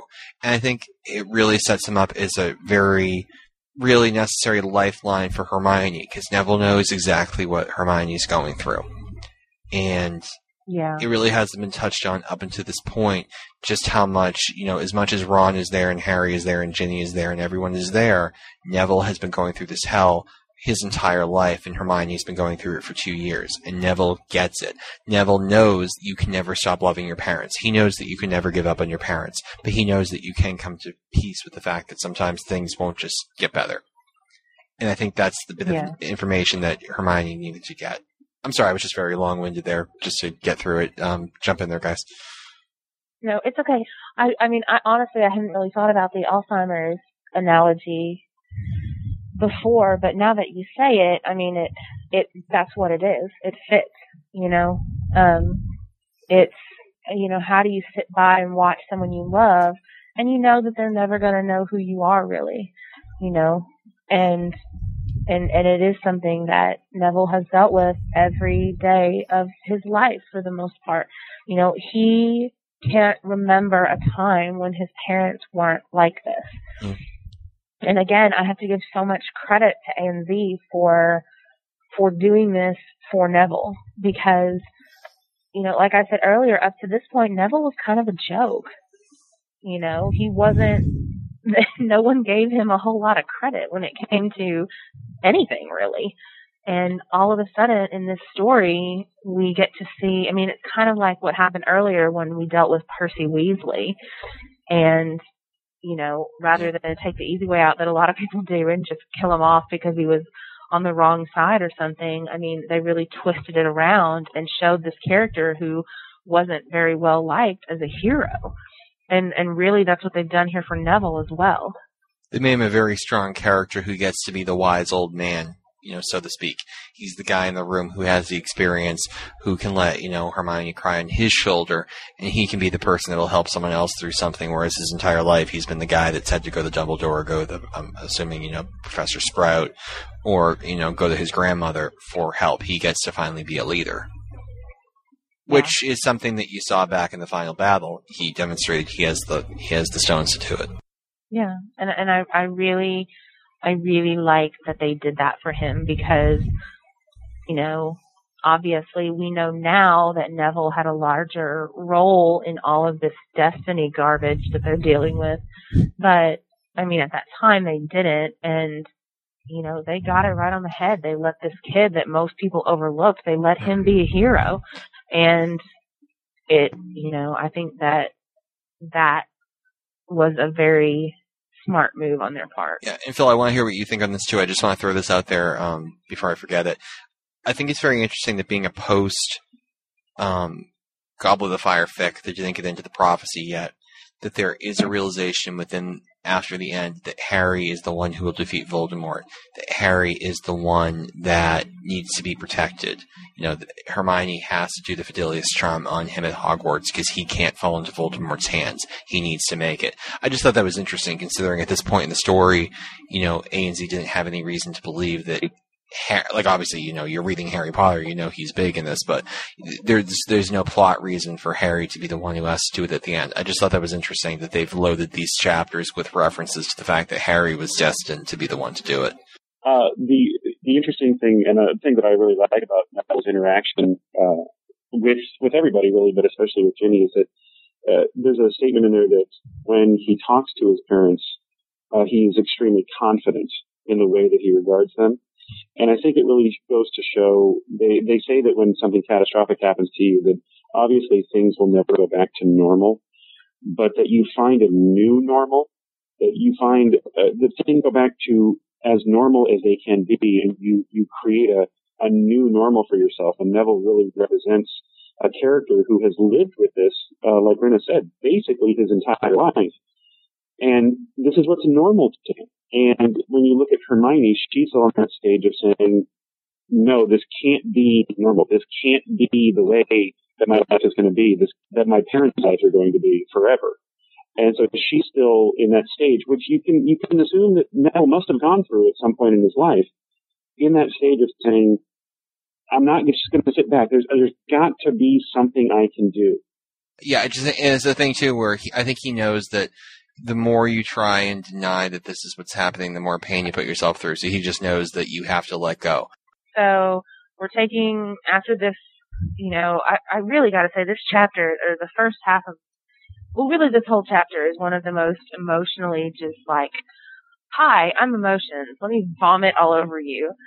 You know, that's really what you feel like when you read this chapter because there's so much heavy stuff going on. And, um, Yeah. And so we turn over to the Weasley family. Oh, thank you, and thank you. I love really, Go ahead. I'm sorry. I'm I'm getting all excited. Can you see I'm sitting up in my chair right now? really, it's difficult to think. I mean, even when the Weasleys have emotional moments, there are always little bits of just ridiculity or, you know, Fred and George being Fred and George. So, you know, you know that even in a serious scene with the Weasleys, there's going to be some humor in it. So, I mean, reading through this, it was like, I'm finally, we're going to get out of the heavy stuff for a minute. you know, we're going to have a respite. And so, you know, they are all, and, and even here, you know, we see that Ginny's talking about how tired she is, how much she's got going on, but, you know, she doesn't want to stop. She has to keep working because Hermione looks so happy. She doesn't want to hurt anybody's feelings. You know, so she's going to get up. She's going to clean the house. She's going to study. She's going to go to the hospital, you know, blah, blah, blah, blah. And, you know, they're talking about all this stuff and reading the paper. And, and then we get to our article by the lovely Haley Flummery. And all of her chins. Not at all unlike the ugly naked guy poking stick that they use on Friends. I really wanted to find one and, and reach through my computer and poke this lady. So we get to see Ginny, and obviously at this point in canon, we did not know that Ginny's name wasn't Virginia. Um, you get to see that, you know, they're insinuating that there is something a little untoward going on between Ginny and uh, Draco. And we can see the sparks begin to fly. And I just have to Yeah. say two things here. Number one, you can tell how old a fic is by what Ginny's first name is. If it's Virginia, old. If it's Ginevra, new or, you know, re-edited, but that's usually a good barometer of when this fic was released. Um, I just completely forgot my second book. Okay. Um, I, I got it back. I just have to say, I love how Ginny handles the situation. She, you know, she sees the article, Yeah. and it's like Draco groping her on the front page of Witches Weekly, and Ginny, you know, she can tell her first thought is, "This is gonna be hard to explain to Harry," and then she like moves on from it because she knows it's complete garbage. And you have all of the Weasleys, you know, picture seven, you know, eight, nine, ten, twenty, however many of them there are, I can't even count. All of these older brothers, you know, with their rifles, ready to go kill the guy who's done this to their baby sister, who doesn't know about sex, doesn't know about boys, doesn't know anything. She still plays with dolls, and she looks at it and she goes, "Huh," and just completely doesn't even acknowledge it. Yeah, Yeah, no, that, that was something that I noticed as well, and I th- I think it's a combination of just her her general attitude and also uh, her her healing uh, her healer status. Uh, I think uh, it's a reference in a lot of ways to to her empathy because in that little bit, not only does she handle it very, very coolly, but she actually expresses a little bit of concern about how to take. Yeah, I mean, to to to to be concerned about how Draco feels, I think it definitely shows that she's really out there in terms of you know caring about everyone equally, or or at least treating everyone like they're human beings. Whereas I think a lot of other people would just completely you know toss these characters in the garbage. You know, a lot of the ones that we find to be irredeemable. But compare how Ginny's reacting to how Charlie's reacting, and Charlie just completely drives me insane during these chapters because while the other characters kind of go off the handle and then pull themselves back, Charlie is just completely one dimensionally irritating in, my mind. Yes, we know that you're protective of Ginny. You don't need to tell us every four minutes. You don't need to react every three minutes, you know, with like spit coming out of your mouth that you were so furious that she's doing things you don't approve of. And I like the fact that Charlie gets right up in her face and Ginny gets right back up in his and tells him to knock it off. And you can picture him kind of like stammering and his mouth's opening and no words are coming out because I don't think he can believe that Ginny just did that to him. And I think it's about time that Ginny smacked him back and told him to knock it off. And I think it's definitely built for too many chapters, and just you know, from my sanity, I wish you know she did it earlier. But I was glad to finally see her address the fact that she is n- number one, an adult. Number two, someone who can take care of themselves. And number three, you know, this is a situation where she's Ginny, he's Draco Malfoy. What do you think happened? Do you? And it brings in the theme that you're going to see later. Do I really need to answer your question? Do you really need to ask me what you're asking me? Yeah. Agreed. Okay, I'm And, just completely putting raspberries in right there so- where you guys are talking. Yeah, yeah, exactly. There you There's go. a nice one for you. Okay. So we uh will and I I love how it's it's Adam who's gonna go who's gonna tattle. Yeah, he gets her in trouble at the end there. because you know it has to be the little kid that goes to tattle. You know, by this stage in the game, all of the Weasley brothers know better than to run to mum about things. If they're concerned about it, they'll go talk to their dad, but they're not going to get their mother involved if they can help it. But instead, we have the little kid who's just like, Ginny's in trouble. Well, the thing too is it's Molly Weasley, and Molly Weasley always has had this character flaw where she believes anything she reads in the newspaper. She believes she, she's called Hermione a Scarlet Woman because even though she knows Hermione, she read it in the paper, so it must be true. So of course she sees her daughter groping with Draco Malfoy. So of course, you know, she must be groping Draco Malfoy. I just I thought that was a nice little bit of continuity there between uh between the the fic and the canon. Yeah, and even though uh, you're right, none of the brothers tattled on her, Ben George still loved the fact that she was getting in trouble at the very end there. They they were very happy that, that it was happening. That you could see the, the twinkle in their eyes. And I Oh, love yeah. her reaction to it too. I'm not the baby anymore. Of course I'm the baby. I mean, I, I love the fact that, you know, she could have gone off the handle about the article, or she could have been depressed, or she could have been so concerned about Harry. Her concern is, who is this kid? He has my spot. Yeah. Well, I mean, it's typical when you're the baby of the family, you know, and then all of a sudden there's a new person in your spot, you know. Who the hell are It's you? like, hey, wait up. Yeah, my wife, my wife and I are in the process of adopting a child. We have a five-year-old daughter, and we are very concerned about how she'll take not being the youngest anymore. So I think it's, uh, it's the same kind of feeling there. my girlfriend has a brother who's, uh, older than her, so when she was born, um, he looked at her, and I think it was right after she was born, so I think she was naked at the time. He looks at her, kind of looks her up and down, goes, huh, She looked at his mother and said, you need to send her back. Why? She's missing a part. So you never know what kids are going to do. oh, yeah, no kidding. After that, Ginny goes off to work, and uh, obviously she now has to deal with the fallout from. Uh, she's dealt with her family now. Now she has to deal with the potential fallout from Draco and ultimately from Harry, who I think she's she's probably a little more concerned about how Harry will take it. But she she initially thinks that Draco is just going to not talk about it at all because he was there as well and would understand that it was just garbage.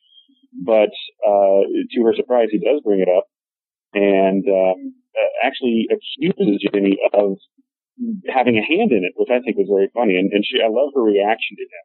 Uh, she's saying, "My whole family was just as pleased as can be that this happened." You know, it was it was a great reaction from her because she's at that stage where she's not going to take garbage from anybody, especially on Draco.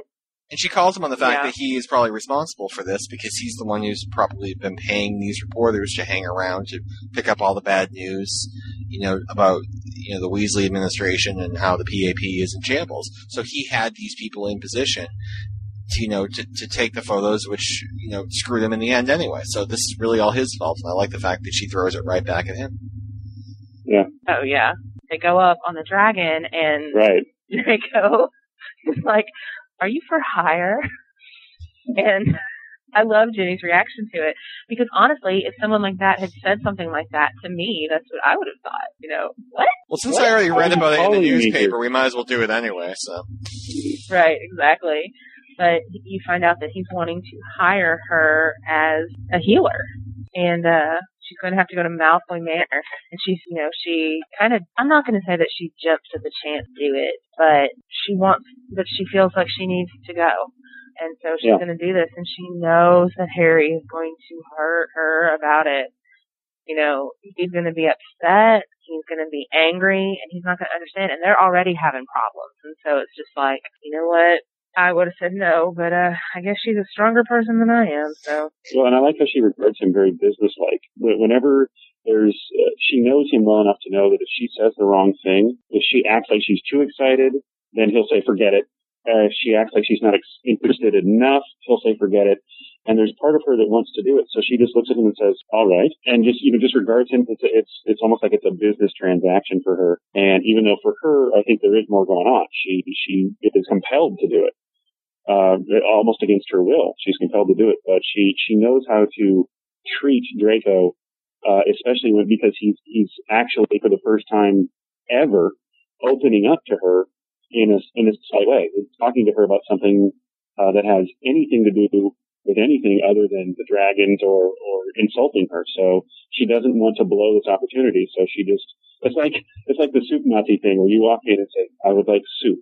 You know, you can't you can't be overexcited, you can't be underexcited. You just have to treat it exactly the right way, and I think that's what she did. And the Yeah. only thing that I can think of, because you get really frustrated hearing Ginny in this in this section of the chapter, because as much as you know that everything she's doing, you know, in overextending herself is something that she has to do, you you you you know that she's agreeing to go to the Malfoy Manor, and you know she's doing it without discussing it with Harry first, and you know she's doing all of these things that are going to give her headaches later, and you just want, on some level, at least I do, you just kind of want to say, even though I agree with you, I want to just, you know, smack you back and say, look, you need to realize what you're doing here and you need to get control of the situation.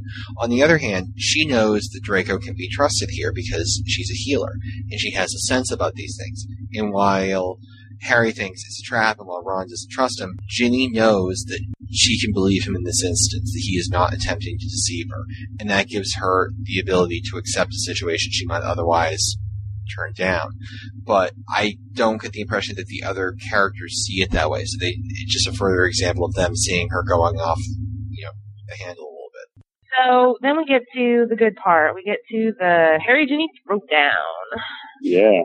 Now, before we get to that, I, I really loved uh, that moment after Harry had looked at her and then disapparated. Which, when I read that, I just remember going, "Ouch!" You know, you, know you, know, you know, it's well written when you get the Harry Potter pick and you, you start to hate Harry Potter just a little bit. And um, when Ginny goes outside, before she apparates back, when she goes outside and sits on the rocks and looks out over the sea, that paragraph there was great. I just it, when it talks about uh, she she rocked herself, feeling the wind on her face, uh, remembering over and over again the the person this this person who who stole her heart and how much she loved him and how hard it was to love somebody like this because she knew that she she didn't have a choice. She couldn't choose to stop caring about him. She couldn't choose to stop loving him. And that's what made what he did hurt that much more.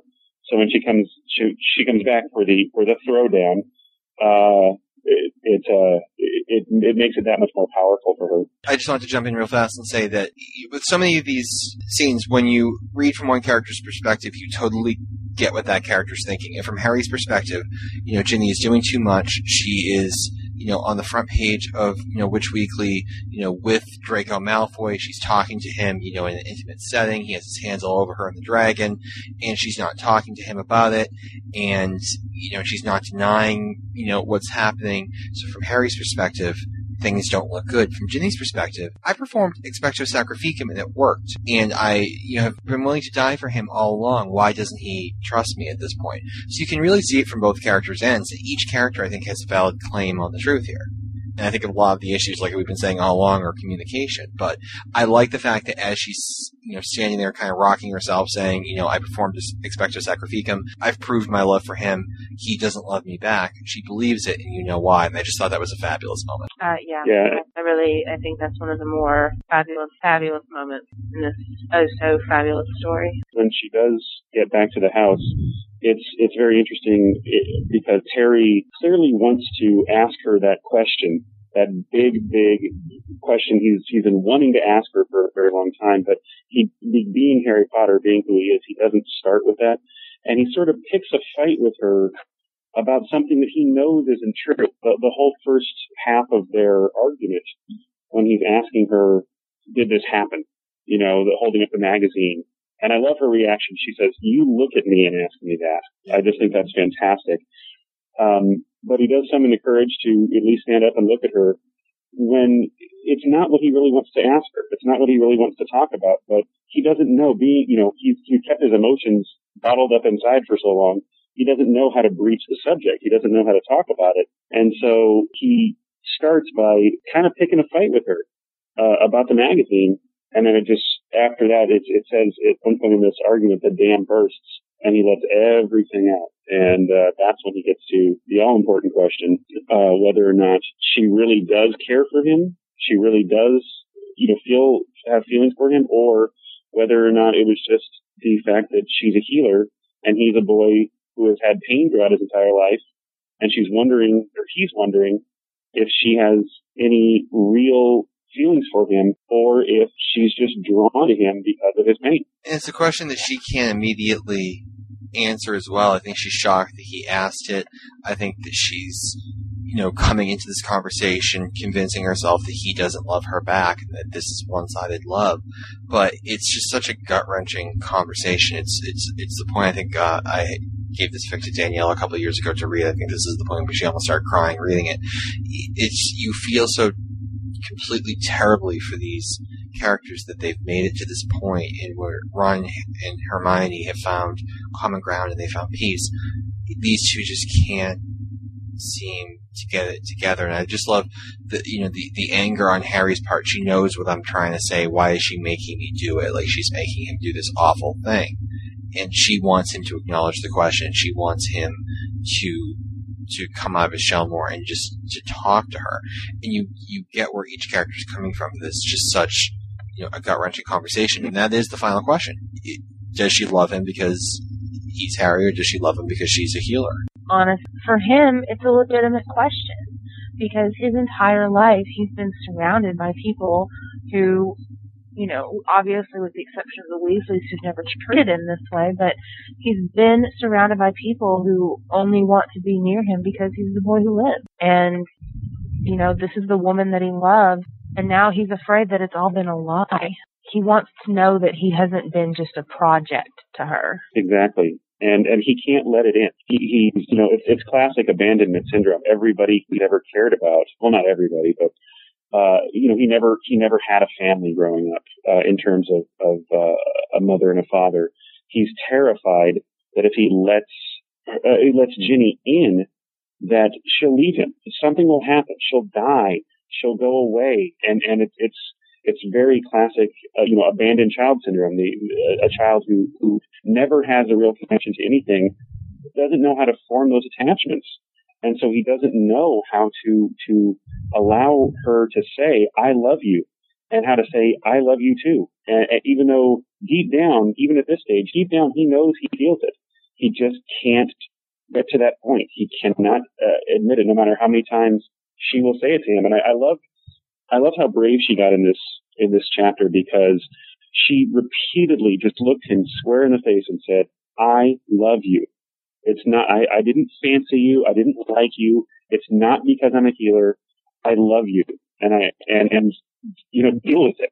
This, here it is. What what do you have to say to me now that I've said it to you? And one of the things that's so great and something you just reminded me of is that Harry is such an emotionally stunted person that he just can't communicate his emotions. But when you go back to um, earlier in the chapter where you have the flashback with Hermione and the Fidelius charm, Harry does not want to go into hiding like his father did because his father had to protect his wife and uh, his son. He wants to fight with his family. He's not going to be hidden. He's going to confront things head on. When you look at Expectus Sacrificum, it's one of the points that was raised, I think it was back in like chapter 6 or something like that. Expectus Sacrificum will work if Ginny loves Harry. That is required. Ginny must love Harry. And we know Ginny loves Harry. That is fact. But Harry doesn't have to love her back. So while we have this magical proof of Ginny's feelings that everybody knows about, there is no proof in Harry's mind that he loves them back. He probably can't even articulate it. He doesn't want to even have to talk about it. And when you look at these two characters, each of them is written in such a way that they are real people. And I was actually listening to this this part of the chapter on my iPod, and it just struck me how real these characters are. This is the high point right here of After the End because these two people are just that. They're people. These aren't, you know, caricatures.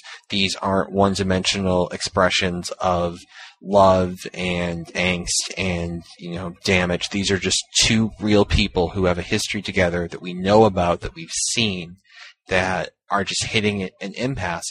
And I love the way that it's handled because I actually couldn't remember uh, rereading this how this uh, section ended, and you could see the escalation building. Harry is just completely coming apart, and he is throwing anything at Ginny he can. He knows it's wrong, and he feels like he's weak for doing it, but it's all he knows how to do, and it feels good to just express the rage he's feeling. And Ginny, in previous chapters, you've seen completely fly apart. Like when she, when Hermione has the alcohol poisoning, she's you know so angry she's making doors fly open. Ginny calms down looks at Harry and says, I love you. You need to figure out how you feel. We're not going to be together until you do that. And she just walks upstairs. And she doesn't, you know, scream at him to get out of the house. She doesn't stomp away. She realizes, I know where I stand. You don't know where you are. This is your call, not mine. And she leaves. And she walks away from Harry. This is the person who she's just admitted she will love until the day she dies. And she walks away from him because that's the only way she could potentially ever keep him.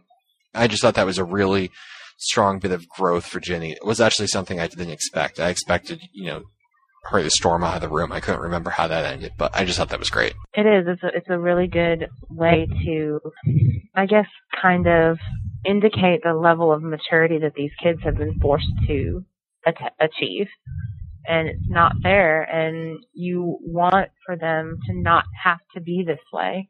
But, you know, from all that they've been through, the fact that they're even able to be rational and to be, you know, quote unquote grown ups about anything to me is just amazing.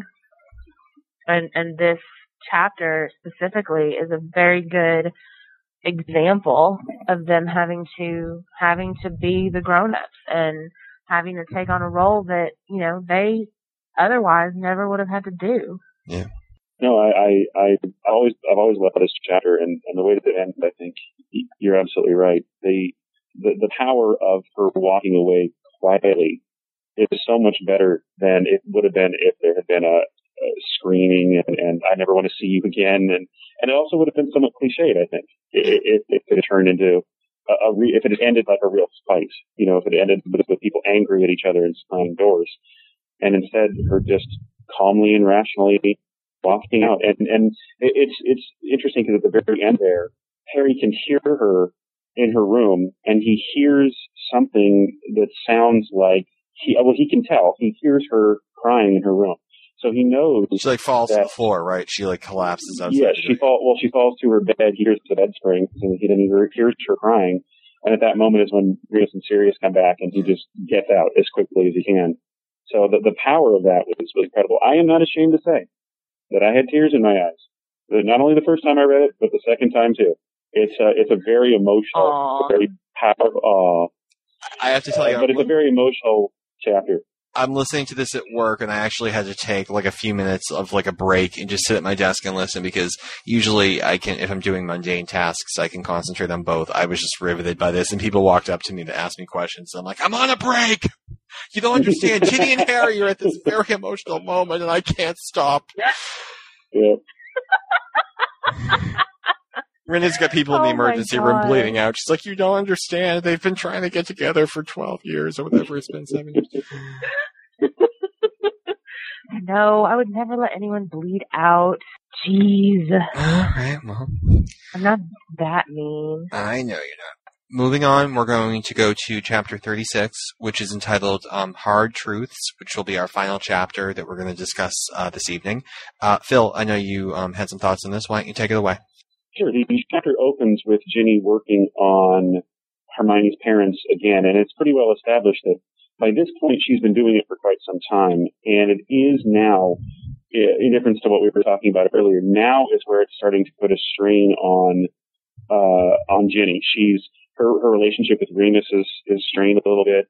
Uh, her studies are being affected, and uh, this is the first time that Remus is actually adamantly insisting that she give up some of her activities, that she don't don't spend as much doesn't spend as much time uh, with the Grangers, that she doesn't spend uh, as much time working with dragons, and she still. This is where her immaturity, I think, comes into play. She just refuses to do it. She has too many people that she feels are depending on her. So uh, when when she's working on the Grangers, even Hermione, with her parents in the bed, and and her sole mission in life, it seems, is to get them back in any way that she can. Even she turns to Ginny and says, "You shouldn't be doing this right now. It's your birthday." Oh, you know, and, and and I think that's a pretty telling statement because when Hermione is telling you, "Don't help my parents anymore," then it's got to be pretty evident that that you're stretching yourself pretty thin. Yeah, and she's And she also does it because she's she also does it because she's her friend and she wants she doesn't she feels bad about it. She doesn't want her working on her birthday. But uh, Ginny just uh, doesn't want to stop. And and when Hermione tries to talk a little bit about Harry, uh, she actually tries twice in this in this sequence, and uh, Ginny lets Hermione know in no uncertain terms, no, we are not going to talk about that because uh, as far as she's concerned, it's between her and Harry, and really, it's it's with Harry. Uh, nobody know nobody questions how she feels, so it's really with Harry. And when when he makes whatever decision he makes, then maybe she'll be more open to talking about it. But in the meantime, she does not want to talk about it at all. Yeah, and I love that too. It's that you know Hermione, for being the logical bookworm person, is really in the end she's she's an 18 year old girl and she wants to gossip and she wants to know what's up with Harry and Ginny and what the fight was about and she hates being out of the loop. I just thought that was a really cute moment. Um, and the other thing I just wanted to point out is this is the chapter where we realize that the Grangers, I'm sorry, this is the chapter where we realize that Mr. Granger is blind. He stepped, you know, in front of his wife and took the brunt of the Cruciatus curse uh, when the Death Eaters attacked, and he was blinded because he received um, more of the damage. I thought it was interesting, and, and maybe this is a situation where you just have to be involved in it. And Rena, just from a medical background, maybe you can um, share your thoughts on this. Given the fact that she thought that her parents were comatose permanently and she thought she would never ever get them back, I thought that her reaction to her dad being blinded was a little overplayed. I think that the way that Ginny was going on about it, I almost expected her to say, Your father will never wake up. I expected her to say that your mother, you know, there's hope, but your father is too badly gone. It seemed like she was really building it up into this awful, awful, awful thing that Hermione was expecting, and it turned out to be, oh, your father's blind. Well, you know what? If he can wake up, you know, I think Hermione would definitely live with that. But I, I don't know. What do you think on that? Did you think that was? honestly, this is what I thought. Um, it's we we've talked before about you know trauma, people who have experienced a trauma, and how they don't always behave rationally. We've seen people, you know, patients come in whose bodies are completely devastated, and we get a pulse back, and they're raced to emergency surgery, and they are going to survive. They're going to make it, but they're going to lose a limb. And that is devastating to the family. Even though, yes, their family member is going to live, even though it's going to be okay, you know, when you're in a traumatic situation, you jump on the little things like that. Yeah. You know, you, you are looking to connect with anything that they can give you a solid answer. And this is Ginny and she has a solid answer.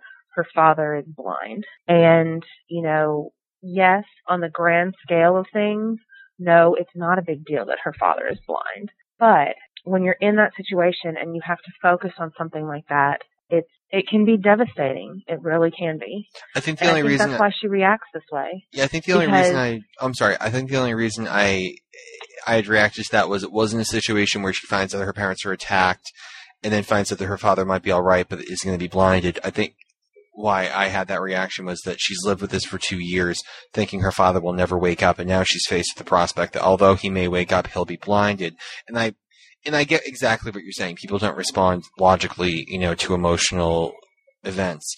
I would think that you know after I, you would almost see it as you know either having him you know with vision but never waking up or blinded and waking up obviously you would want him to wake up and i thought that i just the way i interpreted it was that they were building up to this awful awful awful news and it, it was that he was blinded i just thought that you know given the fact that she hasn't talked to him in two years if he could wake up you know the blinded you know his blindness wouldn't hit her like yeah, it did. It seems like a secondary thing. You know, you'd just be so excited that he's back that you wouldn't care if he could see or not. Right. But you know, people in these situations, they they don't respond logically. They'll jump on something that seems so completely insignificant for not for no other reason than the fact that for so long they've had nothing to go on. And here, all of a sudden, they think everything's going to be okay, but it's not. Yeah. And it Yeah, and- just it it brings back the fact that this person that you love and this person that you care about is is hurt. And it's something that, you know, once someone starts making a recovery, it's easy to kind of not, I don't want to say overlook their injury, but it's easy to kind of gloss over it and to think, oh, well, it's not a big deal. But, you know, when they have to tell you, okay, this person isn't going to make a full recovery, it just makes the fact that something bad happened to someone you love, it makes them, Mm. it makes, it makes the fact that something bad has happened to a person you love all that more real. Yeah. And I guess if you look at it too, she feels so guilty for what happened that now this is something that you can quantify because of me, my father is blind.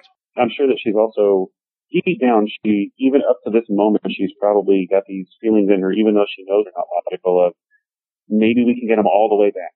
Maybe it can be like it was when I was a child. And this is the first time that she's really told, definitively told, well, even if we get them back, and there's no guarantee of that, even if it happens, this is going to be the case. And so I think that can be devastating because you, you hate to admit it to yourself, but when, when somebody that you care about is in, is in that state, you, you want to believe with every fiber of your being, we can get them all the way back, right? They'll, they'll walk again, they'll talk again, everything will be like it was. And when you find out definitively that it's not, uh, that, yeah, that can be devastating. It, it can be very upsetting. Even, even though you have the prospect of getting them back. No, that's a, no, that's a really Right. good point. I'm reversing my opinion on that one. You see how that works? You guys talk me back. Teamwork. Score one for Ren and Phil. Zsenya Arabella, job well done. I'm very impressed with the quality of writing this early in chapter 36. Okay, uh, so moving on to uh, the notch with Hermione and Harry, and then Jen's gonna kill herself for not being here right now, but this is a great Harry Hermione scene. And I love the fact that it brings up the fact that it's Ron and Harry, and even though they're the trio, Harry doesn't really have a very um, personal relationship with just Hermione. I think a lot of that is more in fanfic than in the canon. In the canon, I think the one reference we get is that, you know, Did you just say in the canyon? I said the canon. in the ca- yes, in the canyon. You don't like, see the two of them in the canyon very often. That is correct.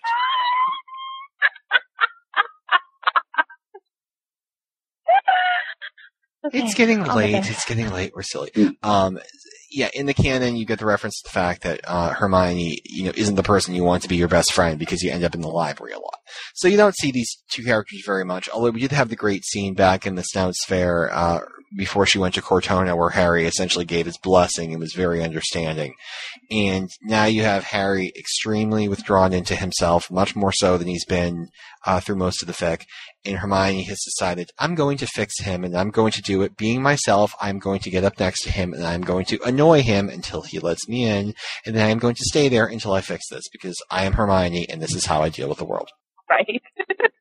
And I, I really, I just want to say just uh, general um, thoughts on the scene. I love that Harry is withdrawn. He is on the couch. Harry essentially brushes Hermione off, and she gets right back in his face, and she gets right in the face of the person who's being very subdued and says, "Don't you dare try that on me. I've been with you, you know, for years. I know everything that's happened. I am your friend. You will not dismiss me like that." And it kind of snaps him out of it a little bit. And through the scene, you're able to see that, you know, Harry is trying with Ginny. He doesn't know what to do, and he has never dealt with anything like this in his life. He's defeated Dark Lords, yes, but he's never handled women well. And I just, I really enjoy this scene so much. You know, he admits to Hermione that they're on a break. Whose idea was that? Oh, it was Ginny's. Oh, well, why did you want to go on a break? Oh, no reason. Just felt like going on a break from Harry Potter. I mean, she didn't, she didn't name a reason, and, and, and Hermione's like, well, well, this doesn't sound very doesn't sound very accurate. You know, were you guys having any problems? And then, of course, Harry just you know seals himself off again. And I I really enjoy the scene. I really enjoy every moment from the point where he pulls out the purple package. I, I enjoyed the the sequence because you're right. It does show that Harry is trying. He wants to he wants to extend an olive branch to her in some way, and he gets the hat, of course, and that's just turns out to be an absolutely ridiculous gift. Uh, it takes Hermione very little time to talk him out of it because you know that he really didn't want to give that to her anyways. But then, then we get to the letter, which is in my mind is even funnier than the hat. Uh, especially the, the way that he signs it. He signs it, "Love, sincerely yours, Harry." So it's like he couldn't even decide what to put in this one sentence letter So we just put that that. he was writing to her. You know, he signed it every way he possibly could think of, just to cover all his bases. Which I actually thought that was interesting. yours, Yeah, because he actually was writing some pretty good letters to Ginny when he was up on Norbert in earlier chapters. I actually thought he can he kind of downgraded a little bit. I thought he actually had it, but maybe he was more comfortable then. But yeah, that letter was a complete disaster. I think it had like four words in it. And Yeah, so basically, sorry, sorry, I said some bad stuff. I'm sorry I did what I did. I'll never do it again. No, he didn't even say that. He just said sorry, and that was it. You know. Well, that's the thing. It I, I think, was- yeah, he couldn't even tell her what he did, but you know, he's sorry for Yeah. the thing he did that, that ruined things. I just such a classic Harry, and I love the fact that she forces him to rewrite it, and he doesn't know what to put. And finally, he reworks everything, and you know, he gives her the letter, and she reads the letter, and he got all of his feelings out, and it's from Harry. I think it's as good as we're gonna get, and. She's very pleased with herself, and then he's like, "Well, I'm not going to give it to her. I can't give her that." She tells him that you ha- that he has to give it to to her, and uh, unfortunately, being being the Harry that he is, uh, uh, he he does disappoint and uh, doesn't doesn't end up giving it to her uh, at the party after all, which is which is a shame. But uh, you know, it's, it's what we come, kind of come to expect from him. When when things are going well, he can write. You're you're right. He can write decent letters, but when things are bad, he uh, he doesn't know where to go, doesn't know what to do, and it, it shows.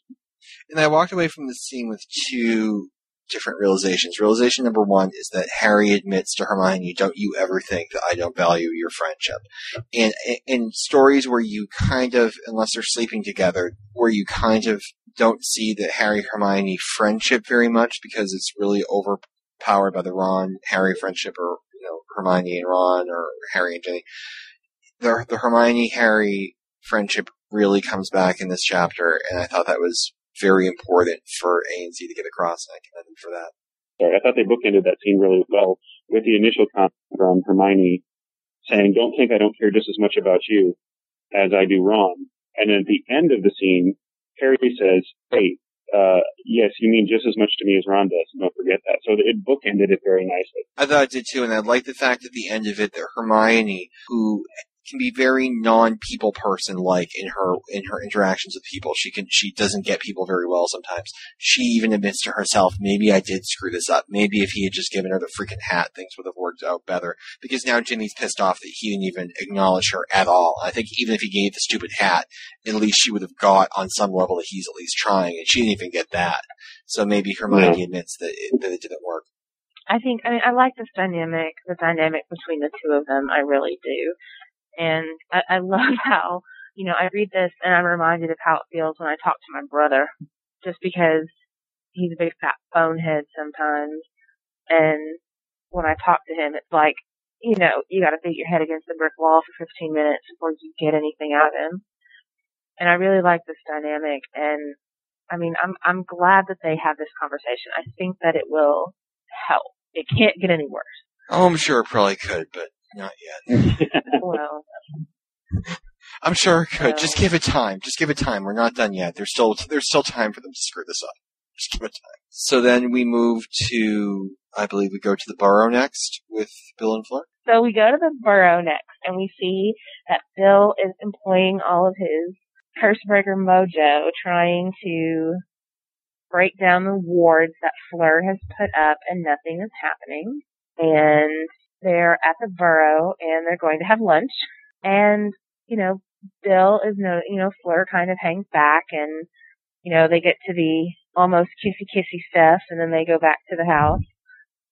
And uh and then we get into the discussion about Culparat, and we finally get to see kind of what's going on with it, you know, where they are in the project. You know, they have a solid, you know, they have something solid, which is so exciting. And, uh, and then they get into the point that I think is just brilliant with the using the elves inside of Culparat as, you know, the staff. It is a great Uh, idea, and I wish I could have brought it up, you know, back in the wedding chapter, but that was the point where Jen was actually jump kicking house elves because Dobby interrupted the Harry Ginny kiss. So I, I, I didn't get to comment on it then, but I really do think that is very interesting. I just love the fact that, you know, they've been kicking these poor house elves around for years, probably most of the criminals in Culparat, and now the house elves are their, are their masters. Right. They're talking more about the MLES and what they're going to do about Azkaban and Culparat and all those things. And then all of a sudden, Fleur just absolutely burst into tears. And it's about Gabrielle because they, um, you know, we already know that her sister was one of the kids at Montsemeray and, uh, They find her and wand. now they they've discovered a grave and they can't they can't tell which kids are which but they've discovered this grave and and so we get to see you know this is the reverse of the first scene that we saw with bill and fleur this time she is the one who needs that contact. And bill says no you know i'm not going to distract you because you didn't distract me. You made it all better. And then fleur is able to really talk about her sister and tells her things about them. And and I really love how they compare this dynamic to um the Weasleys with Percy, you know, because it's the same thing. This is a family that has lost a member. It doesn't matter the situation. These are people who were fighting for good and they lost people that they love and that grief is is very uniting and it's something that they have in common.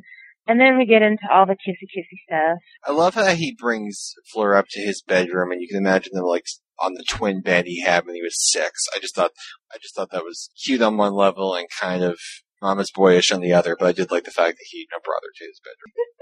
I, I Well, don't know. uh, I loved that uh, during that sequence uh, when they were in his room. Well, and really, it started uh, on the fir- uh, on the when uh, Fleur was sitting in Mr. Weasley's chair when she initially broke down. Is that she wasn't perfect anymore. Definite Right. point of pointing that out. She she was imperfect. At one point, she has tissue stuck to her face. She her face is is smeared with tears, and and her hair, uh, even even though it still seems perfect in some ways, is messed up. And Bill is is surprised to find out that that's how he knows, deep down knows that he truly does love her because it's not the fact that she's a quarter Veela. It's not any kind of enchantment that's happening to him. It's not just the memory of the kiss that they shared all that time ago. It's that for the, and, and this is really the first time, including canon, that Fleur is depicted as a real person. You know, it, it's just, it's so real to have that happen, to have her break down and sob and, and be comforted and, and not look perfect. And, and it describes, there's a, a description in there where, um, it, he was talking about, or, or in, in, Bill's mind, he could, could see her and, and look at her face and, and there were imperfections there. And it was really great because it was, you know, just part love, part desire, probably a little bit of the Veela in there as well, but he knew at that point that, that he really did care for her. And the way that, you know, we talked earlier about how good A and Z are at last lines. The last line of this sequence, I think, is just just fantastic. I love the last line uh, after they've uh, gone back to uh, Fleur's flat, and they they they talk and they share memories and they look at pictures and they do all those things. And uh, uh, he says it says he wasn't sure if he'd asked her to stay with him forever or if it had been she who had asked him. He only knew that the exchange had been made for good, and it's just yeah, chills went down my spine when I read that. That was just great. Yeah, that's it. And I, I think that too. I think anyone who is a fan of After the End is going to have you know spasms when they read about Bill and Fleur's wedding, you know, in in Deathly Hallows, because you're gonna. I think we're both going to be like, "Who are you? and what have you done with After the End, Bill and Fleur?" But I just think Yeah. it's, it's just such a great character moment, and I love how that's one of the themes that you see throughout this chapter and throughout this fic. How do you prove to someone that you love them? How do you prove that that what Fleur feels is really love and what Bill feels is really love and it has nothing to do with the fact that she's a Veela? How do you prove if you're Harry that you love Ginny? You don't have to. And if you're Ginny, how do you prove to Harry that you love him? Maybe you can't. Maybe it's something he just has to get. I just love how that's a consistent theme that you see reappear over and over again. How do you prove to someone that you love them? How do you prove to someone that you miss them? How do you prove faith? You can't do it. It's a personal thing and it's like religion. It's something that you either feel you don't, and you can't explain it to someone else because it's different for everyone else. And I love the fact that even in the universe where you have Mirrors of Erised and you have Boggarts and you have Dementors and you have all these magical literary devices, these characters are human beings who have the same problems that you or I do, and it's just it's not something that magic can fix. And I think that's I think that's just really great. And then we go to um, Malfoy Manor, which Ginny has gone to without telling anyone where she is, which is a ridiculous thing. And this is the place where her brother was tortured by uh, Bellatrix Lestrange and her husband. This is where so much suffering occurred. And this is the nexus of so much evil that she has gone here without even telling anyone that she would be here. She has gone here completely defenseless because she trusts Draco based on her empathic abilities. And I love the reaction to Ginny when she steps into this place. There's, you know, the poor, you know, withering little house elf who is freed but doesn't care because she's too afraid. And there's that one great line, you know, where Ginny looks up at this huge, very sterile, almost terribly, you know, rich looking, you know, ghoulish house and thinks this is what a home is like when it's not loved or something to that effect. This is something, you know, if, you know, the burrow is, you know, made of scrap metal practically and it is a home based on the love that Molly and the children in Arthur feel. And this is, you know, a house that I think she even references the entire burrow could fit into the foyer, but it doesn't matter because this place is just so disgusting to her. And Yeah, it's a museum. It's a museum to to times that Ginny would rather forget about even too. It's just it's just an awful, awful, terrible place. And Yeah. she meets uh, with Draco, and even the room that she's in just disgusts her, and she feels weak even being there because this is the room that the diary was in, and the diary, you know, we you know we know that she's had she's had consistent nightmares since her first year, and this is just something that she didn't expect and can't handle. And she wants to leave the room, but she doesn't want to appear unprofessional. She doesn't want to appear weak because now she's afraid. And she holds herself together and she begins to heal Malfoy. And right in the beginning, she realizes something that we as the reader haven't seen yet, but it doesn't come as a tremendous surprise. He has a glamour charm on. And when he removes it, you see the true Draco. You see the person who's a human being who hates the fact that he's a human being. You see someone who hasn't slept, you know, which is why he needs a healer. You see someone who the life has just been drained out of him. He has nothing left except the petty arguments with Harry and Ron, and he has nothing left but the trivial matters of a Hogwarts schoolboy. And you just see how much this war has affected him, just like everybody else. Just like everybody on Ginny's side of the war, this war has completely gutted him as a person, and that is what he is hiding from the world. Ginny starts actually working on Malfoy, which is how she discovers that he wears a glamour because she can feel it. And she starts working and she can tell that, you know, he's fatigued and he's grief stricken and he's damaged. But she starts to work with him and all of a sudden he's, he's pushing her away. No, no, you can't, I, I want to stop. We can't do this. This isn't, this isn't going to happen. You've got to stop. Are a lot of stories in where he's either the devil or he's turned and transformed into an angel. And this, this story, I think, really depicts him very well. He's, he's, you're right, he's tortured. He's gone too far to go back. He can't go back. He's not redeemable anymore. And he knows it as much as anybody that's around him knows it. And, uh, he, it really shows how tortured he is. The fact that he would allow Ginny into the house to begin with and then allow her to work on him at all, uh, really shows how tortured he is and how he wants peace desperately. But he knows that in, in many ways it's too late for him. It's, he's gone too far. Here he is. He's what, 18, 19 years old and his whole life is, is going to be this. And he knows it. And all he wants to do is, is sleep a little bit, uh, get rid of the nightmares, find some peace. And, and I really like the depiction here because he's not, he's not an angel. He's not a good person. Even though Ginny makes that comment at, at one point during the session, uh, about you're, you're not what you think you are. Uh, he doesn't even really fully believe that. He, he has come to believe that he is all these things, I think and would just love to just run away from the world.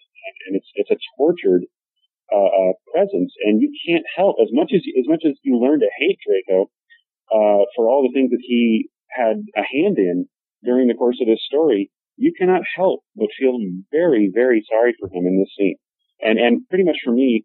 After reading this and then continuing on and reading the rest of the story, I felt that way about him. I, I didn't hate him anymore. I I pitied him above all else.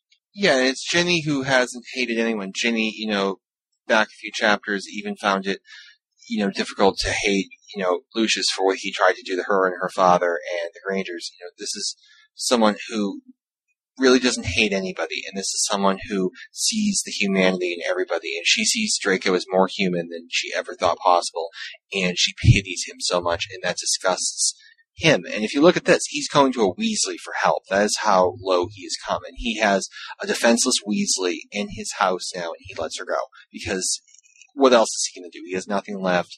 You know, the war's over. He lost. He can't keep fighting it. And you're right. This isn't the Draco who's been redeemed. This isn't the maniacal, you know, must, must, mustache twirling Draco. This is just a broken guy like everybody else. But as everyone else deals with it, everyone else leaves their pain out in the open for everyone to see and tries to get past it.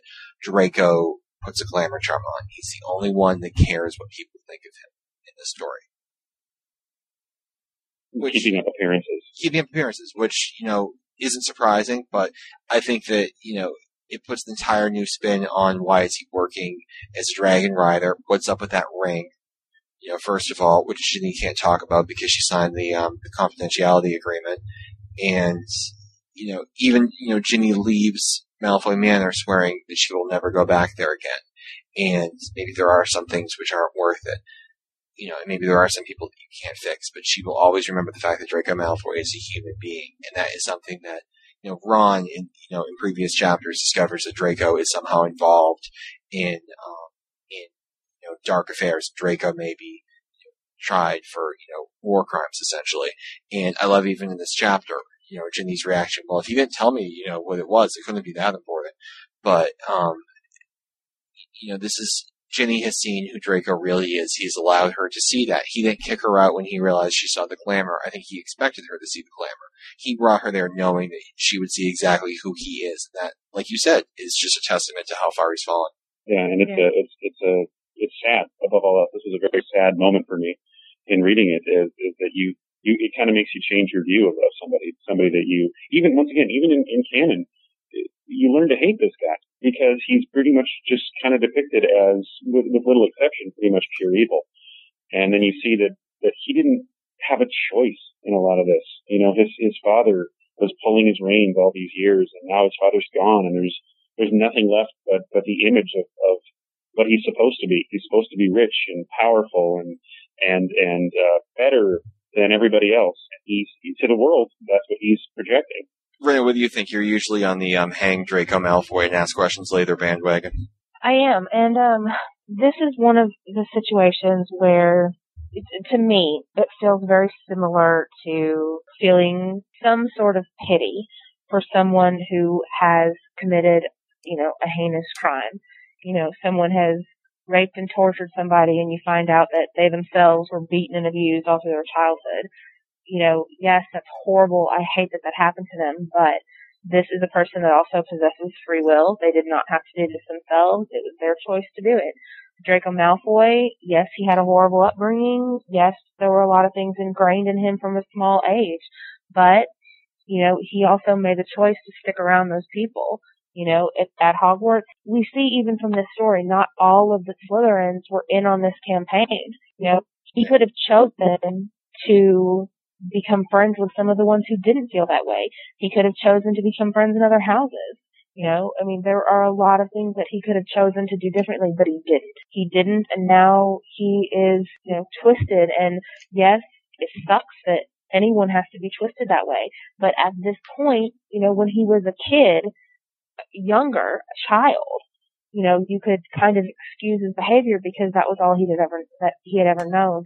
But now he's a man. He has the opportunity to make his choices and to choose his own path, and he chooses to stay down this path. Right, but at the same time, with with the life that he led with his father, as I said, kind of holding the reins, how much choice did he really have as long as his father was around? You know, he lived his entire life catering to every whim that his father had. He, you know, we talk about keeping up appearances. The most important appearance to him was his father. What does my father think of me? Does my father approve of, of who I am and what I'm doing? That's really contrast, what contrast Draco to Sirius. They grew up in very similar families. Sirius made the choice to not follow that path. I don't think it was ever as important to Sirius what people thought of him like it is to Draco. Yes and no. I mean, I can imagine as a child that Sirius felt very similarly the way Malfoy did. He just wanted to make the parents proud. And he chose to make friends with people that would allow him to see that his parents' way was wrong. And he came to that realization on his own and he was disowned for it. But, I mean, and he had to live, you know, he ran away and all this stuff and, and his family hated him. But you know what? He did it because he knew what was right and what was wrong. And then you look at Draco, came from the same background, but chose to keep going right in that same direction. No, you're right. I mean, ultimately, you do choose your own path, and especially once you get to be a, teenager and into adulthood, you do. You you make your your choices and you live with them. And uh, he's this is what he's living with now from the choices he's made. And uh, it, it really, you know, I, and I, I would never absolve him of any of the things he's done. Um, but this, like I said, this from here on, as I read the rest of the story, I looked at him not so much as a character I hated, but as a character who was truly, and I mean this in the in the literal definition of the term, pathetic. He was just a Yeah. pathetic individual. And I'm sorry, I knew that there was something up with that ring from the first time I heard them mention it. Yep. Yep. Uh, something about that ring. I'll think about it when I wake up. I just love that. I have to go to bed. I wish I could tell someone. All right. Um, I just want to. We're going to end here for the evening. I really would like to thank Phil for jumping in here and contacting us and uh, joining up uh, for this episode. I know it's actually very early for him right now. There's a huge. Uh, it's like a what, like a 13 hour time difference. Um, but I just definitely want to thank you so much for um, for coming out of the woodwork and contacting us and for the great things you've said about the show. And we hope to have you back and hope to see you on the forums. And um, just thanks for being part of this conversation. You brought a lot to it. Thank you very much. I, I, I really appreciated uh, being invited, and uh, hope I brought something to the table. Oh, you definitely brought something to the table. You, you debated Rin on, on Draco, and we can never have enough of that on the show. We also want to thank, as usual, Arabella and Xenia for Arabella and Xenia Xenia! for for creating this wonderful world and letting us talk about it. We want to thank Harry and the Potters for our wonderful theme song. We want to thank Rila Starsky for the artwork that's on our site. We want to encourage everyone out there in listener land to join our forum at potterficforums.com. We'd love to hear your opinions on everything. And uh, that's actually Perfect Forum, just in case people go to a porn site right there. And um, also, uh, if anyone has any questions or comments or thanks or anything they would like Arabella and Zsenya uh, to hear, please uh, start sending in your emails and your voicemails and your audio files to us now.